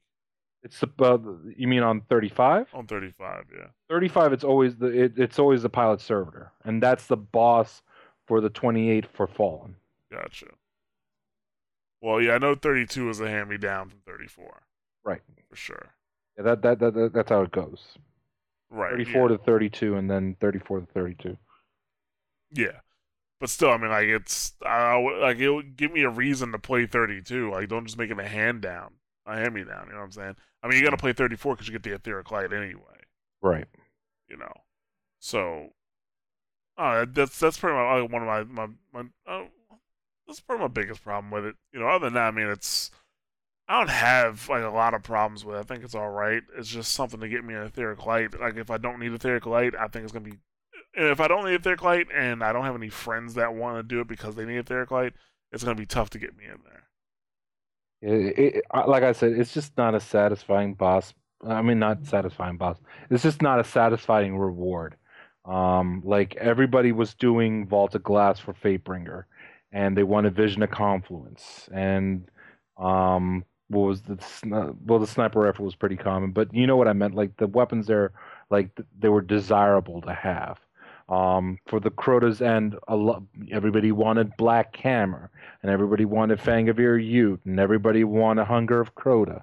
So, like, you had a reason to go back and do those things. This one, 6-rig Pride Solar version is the best thing I got. That and the Arc version. What am I going to do with the auto rifle? What am I going to do with the sniper rifle? Shadow of Veils, there we go. What am I going to do with... I mean, the pulse rifle's terrible. I have the scout rifle as well. It's a quick-fire scout rifle. All these items you can't reforge. Right. So they are what they are, and that's it. It's like, they're pointless. They are, yeah. That's the thing. Like, most of... I've actually started, like, deleting them because they're just taking up space in my inventory. Mm. You know? And that's even less of a reason to give you play Prison of Elders. At least with you know, if the weapons were good or desirable, you know, if I didn't need Etheric Light, that'll give me a reason to play Prison of Elders. Yeah, I mean that's the only reason people play 34 or 35 is for the Etheric Light, and even then, like, people are starting to have too much of that stuff because they're like, what do I need to upgrade now? Like, people have started to fully upgrade their VOG gear to have the full VOG and walk around with, oh, look, I have a Vex head. Da-da-da-da-da. Yeah. Yeah, I've been seeing a lot of Vault of Glass weapons come back out. Yeah. But, like, I think the fact that it's so unrewarding to do that is a big reason for the next thing that I was talking about, where the interest in raids and doing stuff in Destiny has kind of gone down. Like, I'm looking at my friends list. I remember week one of the House of Wolves, like, I had 7 of 10 friends lists completely full, and now I have 2, maybe 3. Like, my old raiding crew, they're all gone. They don't play on Fridays anymore. Right. A lot of people from the clan, they just straight up left. They're doing other stuff. I'm not sure that it's a product of. I had a feeling that this was going to happen too, because we were talking about it before with the reforging, and I was just like, "This is a double-edged sword," because it's cool to have the perfect weapon, but then it removes, you know, the desire to get the weapons. Like, we're venturing into Borderlands territory now, where there's hundreds of weapons, and all but like 5 of them are junk. Right. And unfortunately, a lot of that stuff is happening to Destiny right now, where it's like, oh, I'm going to go get Fatebringer. And when you go to get Fatebringer, it ends up being the very best hand cannon in the game for PvE. Yeah. Actually, my reason for raiding now is that I just don't have certain weapons. Like, I don't have a Black Hammer. I don't have a Word of Crota. I don't have a Fatebringer. I don't have a Vex Mythoclast. Mm-hmm. But if I had those weapons, I would only raid to help my friends get through it. Mm-hmm. At that point, and then once they got it, it's kind of like, meh. Right. You know, and then that's the thing. Most of our clan, like, we don't raid on the schedule at all anymore. I can't remember the last time I actually raided with a full group from my clan. Yeah, same thing here. I've been hitting you up for raids. Yep. You know? Yeah, I mean, the feeling I have right now, 1 month, it's been what? It has been about a month, right? Yeah. Since House of Wolves came out. Yeah. I mean, it's my interest in the game, and you know how much I play. I'm on there every single day. I mean, I'm not finding the reasons that I used to play the game like I used to. I mean, basically, I've gone from, you know, playing with groups to do raids to basically being... I've been called Sherpa, which is weird to me. Basically taking newbies through raids and showing them how to do stuff, and which is cool, but at the same time, I'm just like, this used to be way more populated than where it was. So I'm starting to see the disinterest in the game, and it's kind of concerning considering it's just been a month. And when I look to how it was after Dark Below, like, people were still doing Crota. People were still doing Vault of Glass. People were collecting all this stuff a month after Dark Below came out. They were still doing a lot of this stuff. And I just don't see the same stuff a month after House of Wolves. Right, yeah, exactly. I mean, old Sage is a perfect example of that. I mean, he played every day. Yeah. And now he's not. And, like, I'll be honest with you, like, most of the reason time I'm playing is because one of our friends, he doesn't have a lot of the weapons, mm-hmm. You know, so I want to play and help him out and get him through it so he can get the weapons, and now it's kind of like, well, then what are we going to do after he gets the weapons? you know, Crucible. Well, that's the thing. Like this, it's like I don't know. Like I haven't even been like in a big mood to play Crucible either. The only reason I've been playing Crucible is because of to get bounties done to upgrade weapons. Right. Yeah. Like the last time, like me and you did Crucible. Like it was just we just did it just for fun and just to pass. Like we were mostly talking the whole time. Yeah, we were just talking about other shit and then playing Crucible in the meantime. Yeah, which laughing helps at the highlights. Yeah, laughing at the highlights, you know, and it kind of helps you deal with the cheese that the Crucible is. Oh yeah, like I haven't been on and played Crucible like by myself, and it's been weeks since I've done that. I think like just because I used to get on and just like okay, let me do my Crucible bounties for the day, or you know I used to do that. You know whether you know if you guys weren't on yet, or you know if it was like super late. And I just, you know, I was the only one on. Like, I'd be like, all right, let me, you know, or just nobody was on. But now it's like I don't have any desire to play because it's, like I said, like the bounties for me just, they just aren't, they don't seem necessary anymore like that, you know, because it's really no weapons that I really, you know, want to upgrade. I mean, unless, you know, I raid and I get some weapons that I don't have, like that would be cool. Then I would probably do something like how you did, like, you know, do some bounties to get those leveled up. But other than that, I really, you know, unless I'm on there, you know, laughing and, you know, just having a good time, like I don't, you know, I don't really see a need to play. Yeah, and I know what you feel, how you feel. I mean, the Crucible for me, I can't be honest with you, I'm not even sure why we really played as much as we did before. I think because we had more to level up. Like now it's so easy to level up those weapons. Yeah. You know, before you had to level up and have materials. Right. You know, yep. Now you just need the Glimmer, which isn't that big of a deal. But the Crucible, I mean, I stopped. Well, I never really took the Crucible that seriously to begin with, but it gets to a point where the only thing you can do is just laugh about what's happening in the Crucible because it's all cheese. It's about who has the best cheese. Yeah. You know, or now the counter cheese. Like, you know, if somebody's using the Thorn, use Red Death. You know, that's kind of just the way it goes, you know. And especially after that video that I showed you guys, where the guy shot the Word of Crota, missed twice, and then the rocket like made a U-turn and came back and it slammed that guy. Like, yeah, that's a fucking joke, you know. That shit is ridiculous. So, a competitive Crucible is like an oxymoron. Like, you can't get real competitive, and you gotta just laugh when things happen. Or you can't, because you'll just be upset all the time if that was the case. Yep. You know, and I don't know. I think like just the cooling down of the game in general, mixed with everything we already knew about the game that it was made out of cheese, is just not helping it. You know. I mean, but like it's just their fault that it cooled down. For me, like, you know, it's not like that. You know, it's not like I lost interest on my own. Where I just outgrew it, or I just, you know, started playing other things. Like it just wasn't as attractive to me anymore.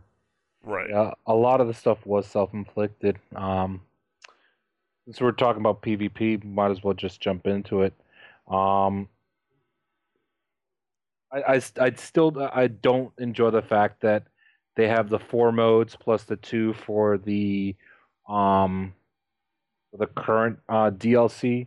And occasionally they'll have a 5th mode, which will be salvage or elimination or whatnot. Speaking of which, elimination is now an option in PvP. Basically, it's Trials of Osiris, just without the weapons mattering. So basically, it's like normal Crucible style. Yeah. And you guys saw the notes that went out yesterday, where they were talking about Vex Mythoclast will be rebuffed in light of the unintended nerf as of the release of House of Wolves. Yeah. Auto rifles will have their damage buff to compete with other weapon types. Shotguns will carry less ammo. Larger maps will be brought back to the rotation to combat overuse of shotguns. Fusion rifles will have their cone decrease, so that nerfing that they did for fusion rifles, that looks like they're buffing it up a little bit more to basically make fusion rifles a better alternative to shotguns. And then they're changing Thorn's damage to 9 damage per tick, but you'll have 2 less ticks than before. So you have a chance to do kill them real. If you do a lot of headshots early on, you'll have a quicker kill. But if you're hoping for that poison over time to kill them, it's not going to affect. It's not going to do that. And then they also slightly nerfed the Fireborn in terms of the time window in which you only have a certain amount of time before you can't use the Fireborn. Mm-hmm. That's the expected changes that are going to happen to Crucible soon. First, what do you think of the Thorn nerf / buff? I always thought the Thorn needed to be nerfed in PvP anyway, so I'm fine with it. I'm fine with it. There was a rumor that the Thorn was gonna lose its burn in PvP period, but that didn't. I don't think that's happening. See, I would have made the Thorn poison effect happen in PvP only if you do a critical hit. That would be nice. Yeah, I think that would have been more, because the fact that you can do couple body shots and then just let the time poison over time finish him off. It's kind of dumb to me.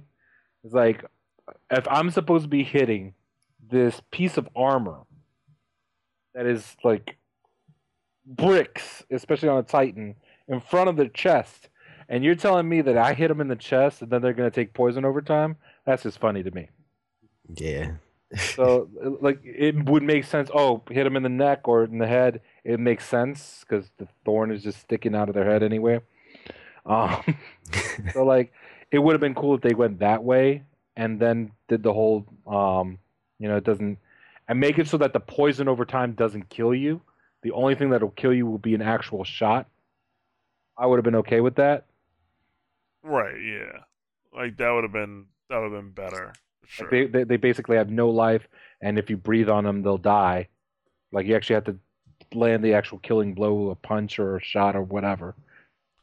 Yeah, I mean the Thorn, I don't know, it just felt like they didn't think about it properly when they put it into the game, especially for PvP. Because not only does it tick additional damage, it hits hard and it stops you from regenerating your shield.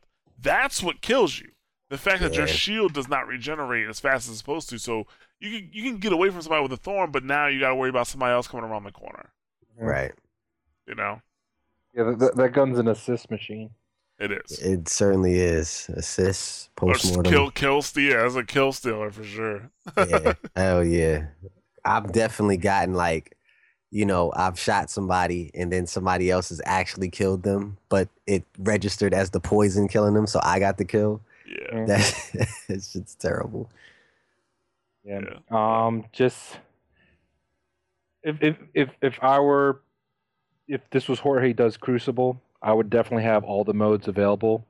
Like, make it so you have, obviously, the main 4, salvage, elimination, the one with the vehicles. Make them all available. Make all the maps available on there. Just if you don't have the expansion, you can't do that map, so you got to wait for another group. Well, yeah, and that would make sense. Kind of like what they did with Halo. Or Halo and fucking Call of Duty every year. Every other shooter in existence. Yeah.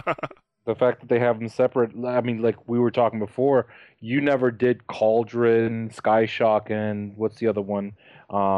Pantheon, until it became part of the normal rotation. Yeah. Yeah, exactly. I guess I think me and Sage played those maps like one day. Right. Mm-hmm. And then that was it until it came back out. Right. Yep. So, yeah, obviously now we're playing them and, we're used to them and it's fine, but we would have played them a lot more if they were actually in the rotation, because we weren't going to leave the rotation just go play them and play the same 3 maps over and over again. Like, I never understood that, man. Never got that. Yeah, it really doesn't make any sense. Yep. What do you guys think of scout rifles? Because everybody's been talking about hand cannons.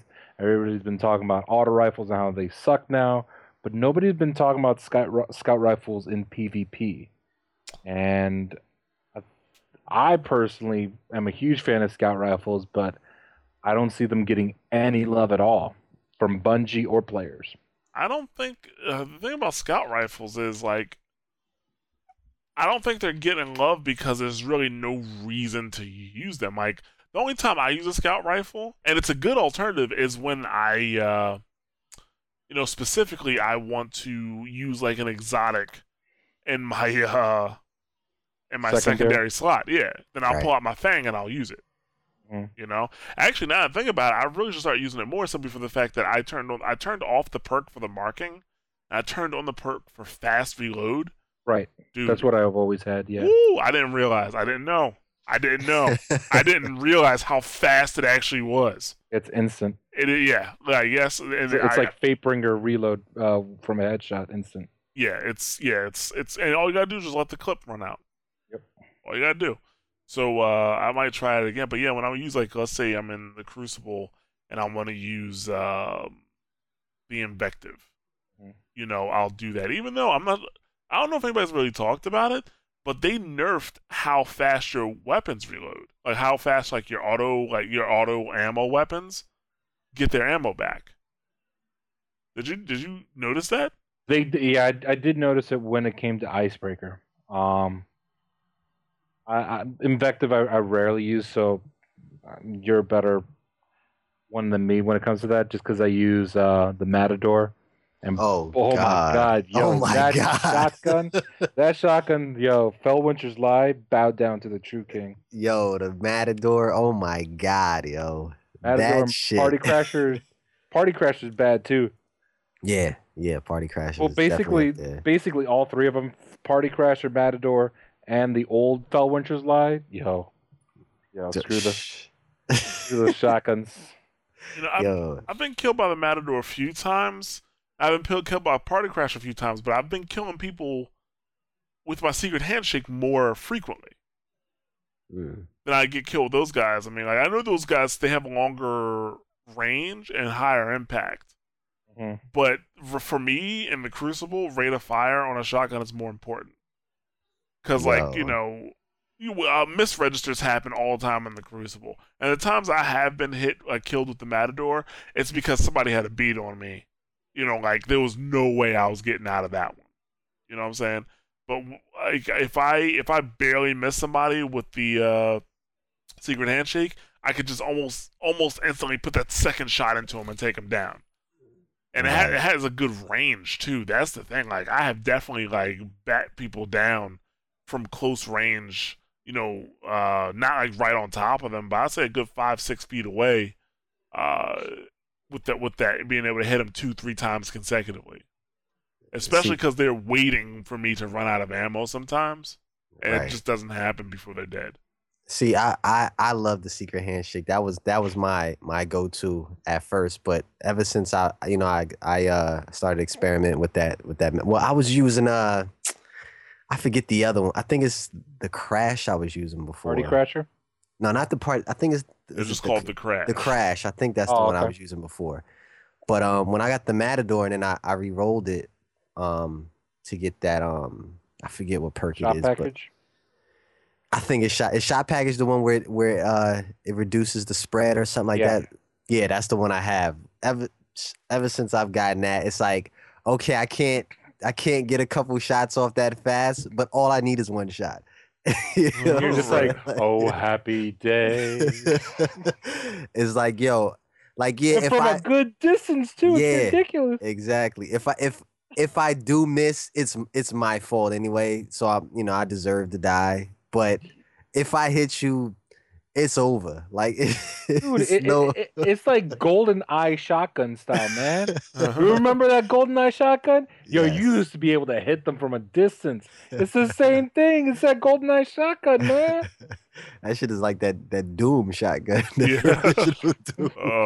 That shotgun you hit from like a block away. Like, yo, that Matador, that shit is shit. And I've been killed with it, so I know it evens out. It's not like like Fell Winter's Lie, I never really had luck with it like that, you know. But the Matador. Oh, happy day! When I got that and I got that shot package, I was like, whoa! I tried it. I was like, oh, okay, this is what power feels like. All right, I get it. I get it, yo. The that blink strike has begun. Yeah, that shit's crazy, man. But yeah, I mean, how about we talk about? I don't have a Mythoclast, but what you just said, I feel like it deserves some attention because I didn't feel like it needed to be. It felt like it got a buff already. Yeah, exactly. You know what I'm saying? And then the thing about it is like, all right, it's getting a rebuff, and fusion rifles as a whole are getting a buff. So like, what does that mean? You know what I'm saying? It means that Bungie doesn't know how to balance. I mean, like, yo, is it gonna be the God gun now? Like, it like what? It seems unstoppable. Like just on paper. You know what I'm saying? And it was already damn near, you know, a lethal weapon just, you know, in the right hand. I mean, not even in the right hand. Like, yep, terrible. Just like that. I mean, but it already felt like it got, like, you know, it felt like it got nerfed. And then with just recently, you know, the past couple of weeks, like it felt like it was on a tear again. And now that they're feeling, oh, it wasn't, we nerfed it.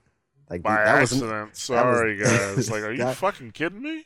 Like it didn't feel nerfed. Every time I've got ran down on it, like by it. I mean, it's just I'm like, damn, like that felt like two shots.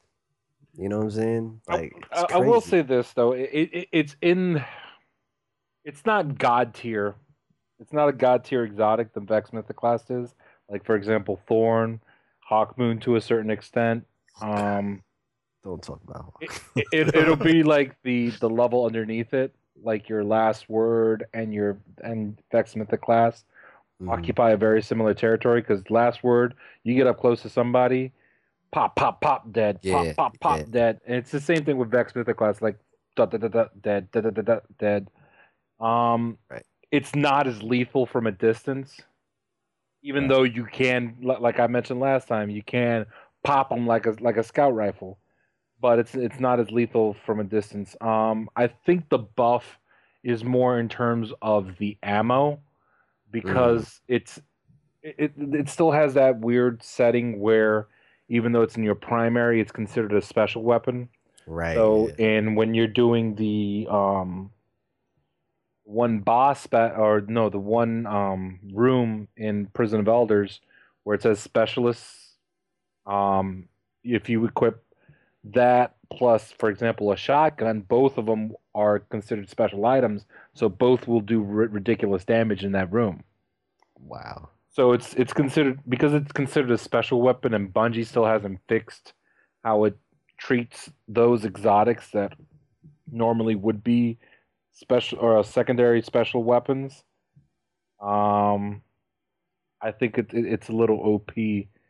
By nature, so I don't know how you fix those unless you completely change how the weapons are in the game, or until Bungie figures out how to make it so that a fusion rifle can be considered a primary weapon.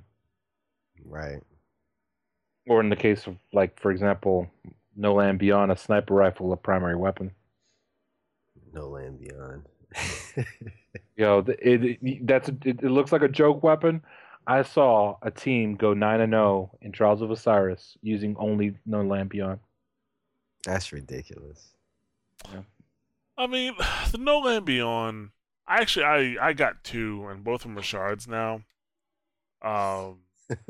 Because if you hit somebody with No Land Beyond in the face at mid range, it's definitely a one-hit kill.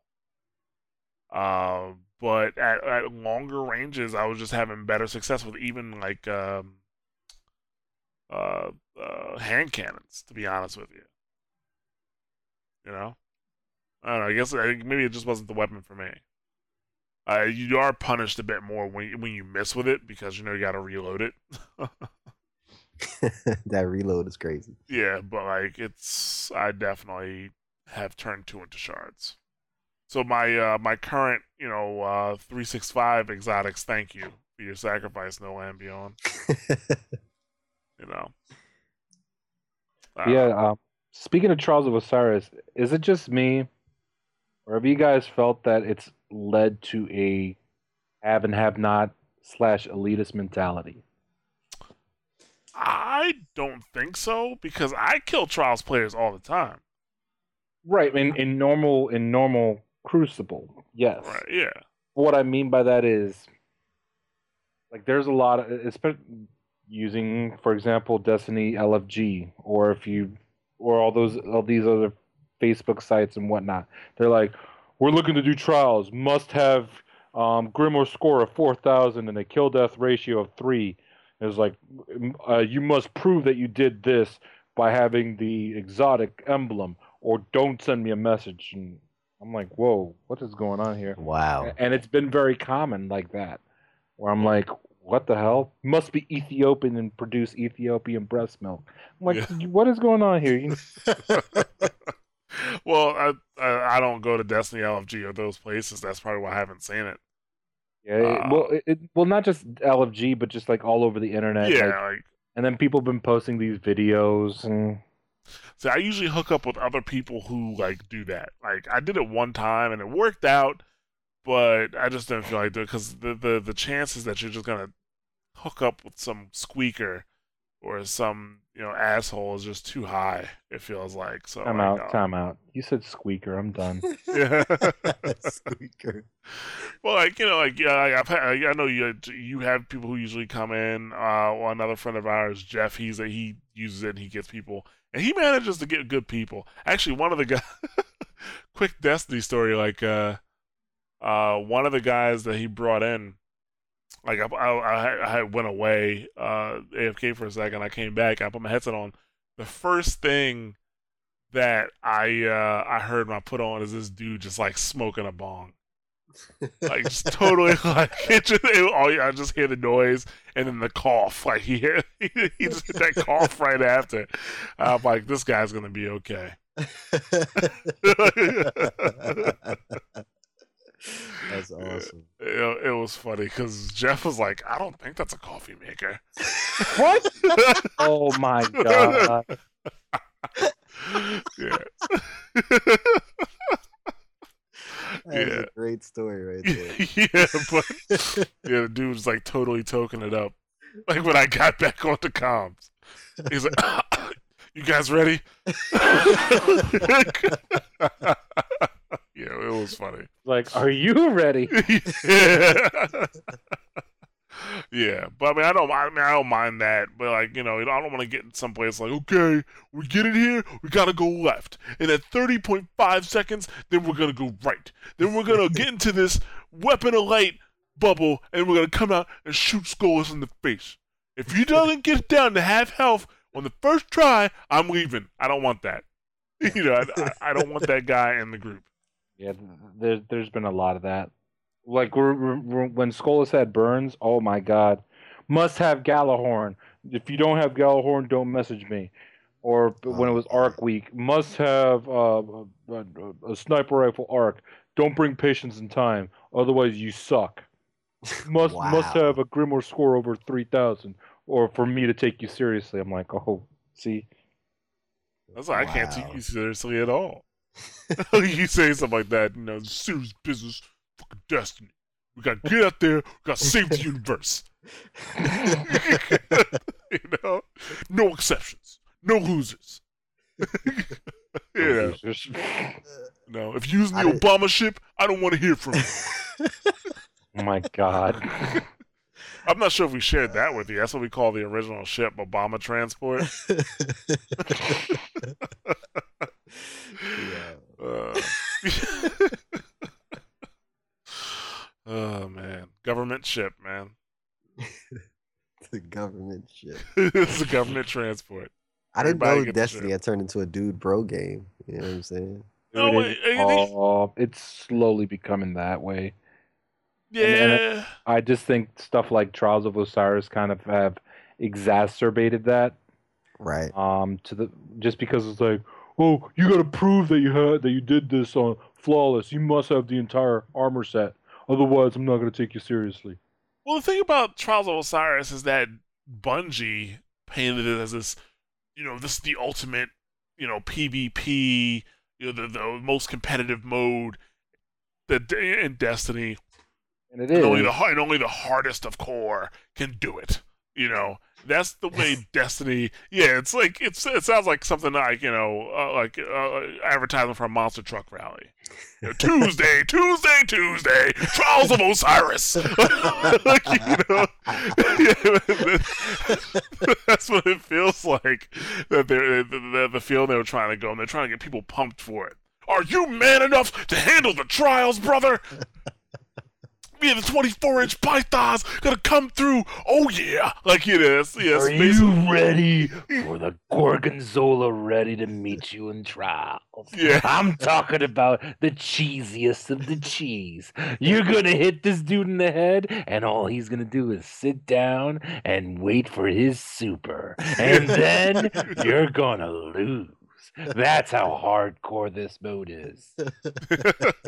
Exactly. Like that's they kind of painted it that way, and I think a lot of the players who go into it are like, "Oh yeah, well I got my prize in trials, or I made it. I did the wins in trials, and I got it."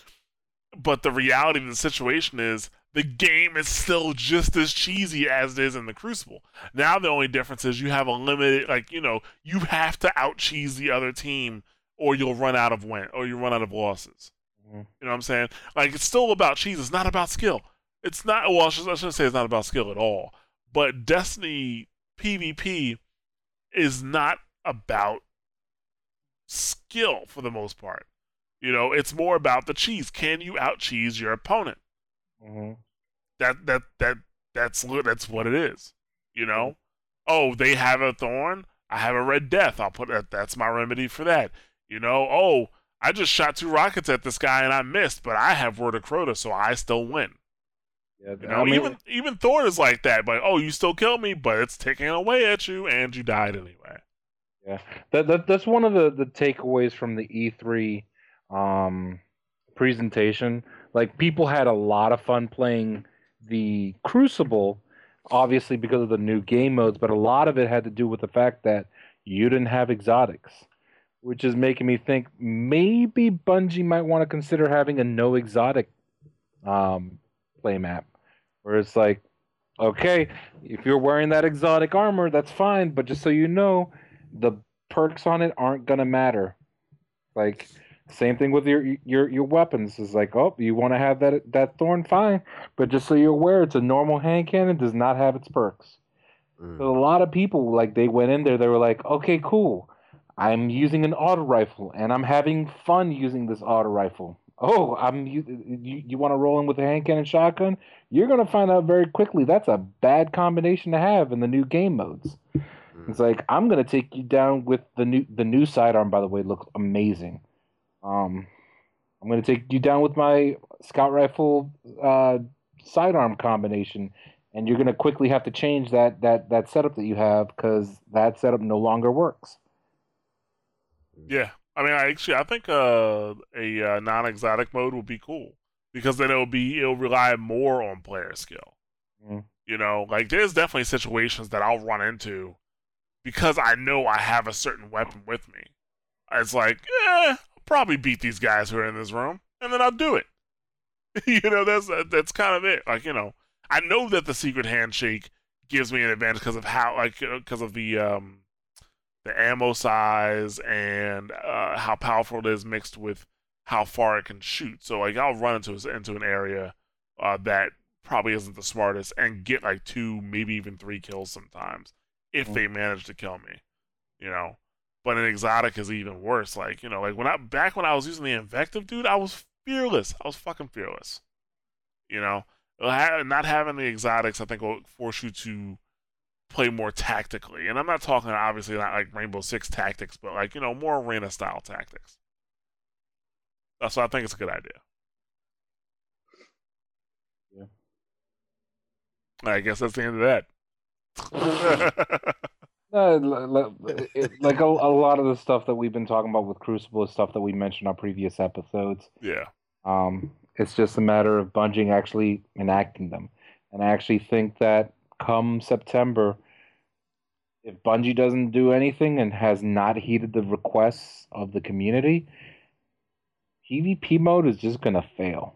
And it's the one thing that shooters rely on for longevity. Look at Halo, look at Call of Duty, look at Battlefield. Destiny is just getting by with a Mario Party style Crucible mode. Yes. It's like, here's a star for being the last place on your team. All of a sudden you win. Congratulations. No, but it's just, there's too much cheese, and they need to get rid of it. And they need to get rid of it fast. And they need to properly balance stuff out. And I believe that having a mode where exotics... you already made it so that Crucible, your levels don't matter. Make it so that the weapons don't matter and it's all about skill. Make it so that pulse rifles are pulse rifles, auto rifles are auto rifles, hand cannon, same thing. And just remove these perks and just make it so that the perks are only there for stuff such as Iron Banner. Yeah. I think they're worried about... segmenting the multiplayer player base too much. But it's already segmented. It's segmented as crap. Are you kidding me? People go in there, it's like, oh, I'm a big great white shark. I'm going to eat you. Yum. Here's my thorn. Yum. Here's my Fellwinter's lime. Yum, yum. Tasty. And then they come Friday, they're all gone because they went over to Trials of Osiris, and right. You go in there like, well, let me get my kill death ratio up. Da, da, da, da, da. Yeah. Well, imagine if you had an option to go into a different multiplayer mode every day. I think that's what they're worried about. I would just make that the default Crucible style. Oh yeah, that's the default Crucible. That'll be fine with me. But then you have some people who only play Crucible because they know they have the cheese. If they didn't have the cheese, they wouldn't play. Because then they would actually have to get good at playing a shooter. Yeah, but here's the thing. The number of people that would leave because they can't use the exotics would be far outweighed by people who never touch Crucible because they know that if they don't have a certain exotic, they're going to get slaughtered. Oh, I kind of disagree. I think the people who will leave because they don't have an advantage anymore will outweigh, because Destiny, I will say something about the Destiny player base. They're lazy. Mm-hmm. The Destiny player base is lazy. Yeah.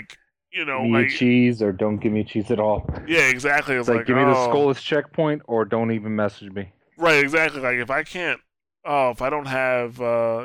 cheese this strike, I'm not gonna do it. That's the Destiny player base. They're lazy. It's hard to find somebody who will grind through something with you. It's difficult. Right. That's true.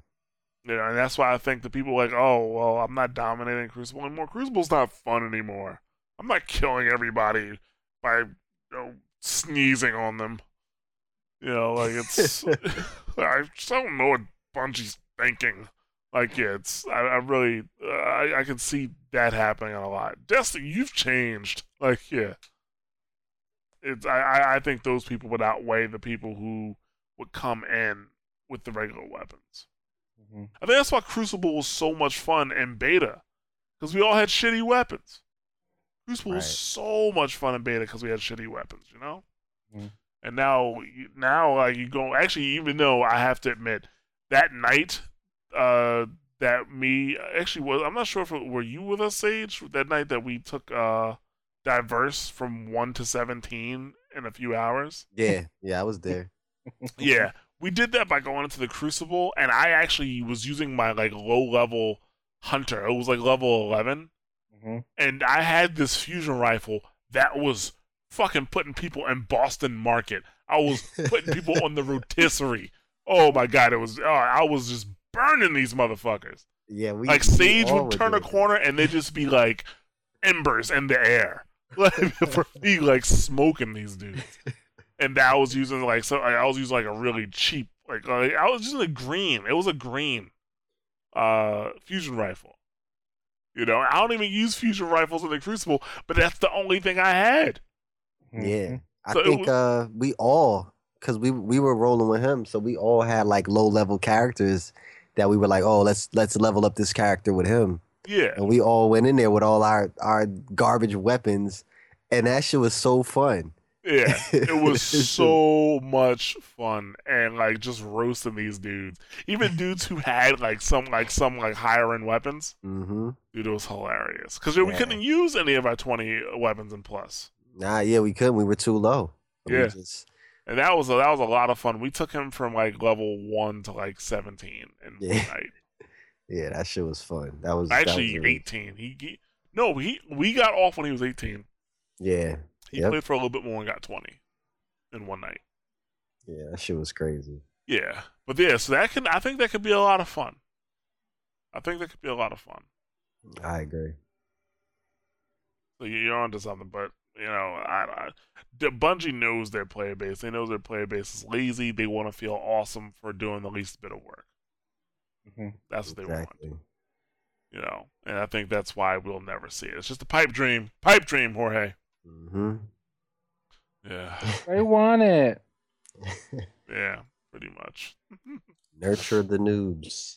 Yeah, that's basically what they do. So, I think we're done. Is that it? That's it. Yeah. Okay. Well, we're gonna wrap it up on that note. Let's see what we got coming up. We have. What do we have coming up, Jarrett? Yeah. Let's see. So far this month we've had a double tap. So for the fighting game community, that's out. We have had a special edition Mashcast for E3. You're crazy. Yeah, 4 hours long it was. And later this week I'll be breaking it up for those who can't sit through 4 hours of podcast. TLDR version. Yeah, like it's gonna be broken up per thing we talk about. The Sony and Microsoft conferences by themselves were like an hour and some change. You know, so that was me and Nick, and I was just like tired of talking after that. Like I haven't done a 4 hour Mashcast in years. So that we have that. We just put out a new WoW talk this week, so that is available. That was on patch 6.2. Got it out right before 6.2. Mm-hmm. So you know, hope you guys enjoy that. Obviously, this is out now. Which is, I think it's gonna be this might be the last podcast coming out this month. Yeah, that is the last podcast coming out this month. Next week we're not gonna have any podcasts, but we'll have Double Tap the week of the 6th, In Orbit the week after that, and then every other week we're gonna have a WoW talk. Mashcast, we are gonna have a special edition next month. Mm-hmm. And then it is officially coming back in August. Damn. Officially coming back in August. That's right. So nice. Get ready. Because if you thought I was angry on this show, you should listen to the Mashcast. Oh, man. Yeah. I remember the one episode you guys did with regards to the Ouya commercial that was inappropriate. Oh yeah, that fucking Ouya commercial. Why did you bring that shit up? Like that. What were you thinking? That was around the time that everybody's marketing team needed to get fired. Like they needed to get fired. The Microsoft marketing squad needed to get fired. It was just a bad time to be in marketing. Yeah. Yeah. But for more anger, tune into the Mashcast when it comes back. But yeah, you can catch us on In Orbit now. You can catch it on iTunes for your iOS devices. You can catch us on SoundCloud. You can catch us on Stitcher Smart Radio. That's for Android and iTunes. What else are we on? Because we're on In Orbit's on a lot of stuff now. Because we're big time. So, but it's all yours on iTunes. Slamming dick. Oh yeah. Jorge's on a big slamming dick, but that's about it. Wah, wah, wah, wah. So it's on iTunes. We're on Stitcher Smart Radio. We're on SoundCloud. We are on Player.fm. We are on Pocket Casts. I think it's primarily an Android thing, but we also have our own RSS feed just in case you want to put it into a different device. Like if you use Microsoft Outlook and you love it, you can actually put the Mashcast into Microsoft Outlook. How you like that? I was thinking about you guys. you know. But an Outlook? Yeah, you can do RSS feeds in Outlook. I didn't know that. It comes in as mail. Okay. Like, it has its own folder and everything. Mm-hmm. The more you know. But you can catch us on Facebook, which is facebook.com/mashthosebuttons. We are on Twitter, which is twitter.com/mtbsite. Sorry. We are also on YouTube, which is youtube.com/mashthosebuttons. And yeah, I think that about covers it. Thank you for listening, and we will catch you guys next month. TFN, ta-ta for now. Say bye, Sage. I'm saying you don't gotta be so rude. Rude. Bye bye. There we go. Thank you. Thank you, sir. You know. Later, everybody. Peace. There you go.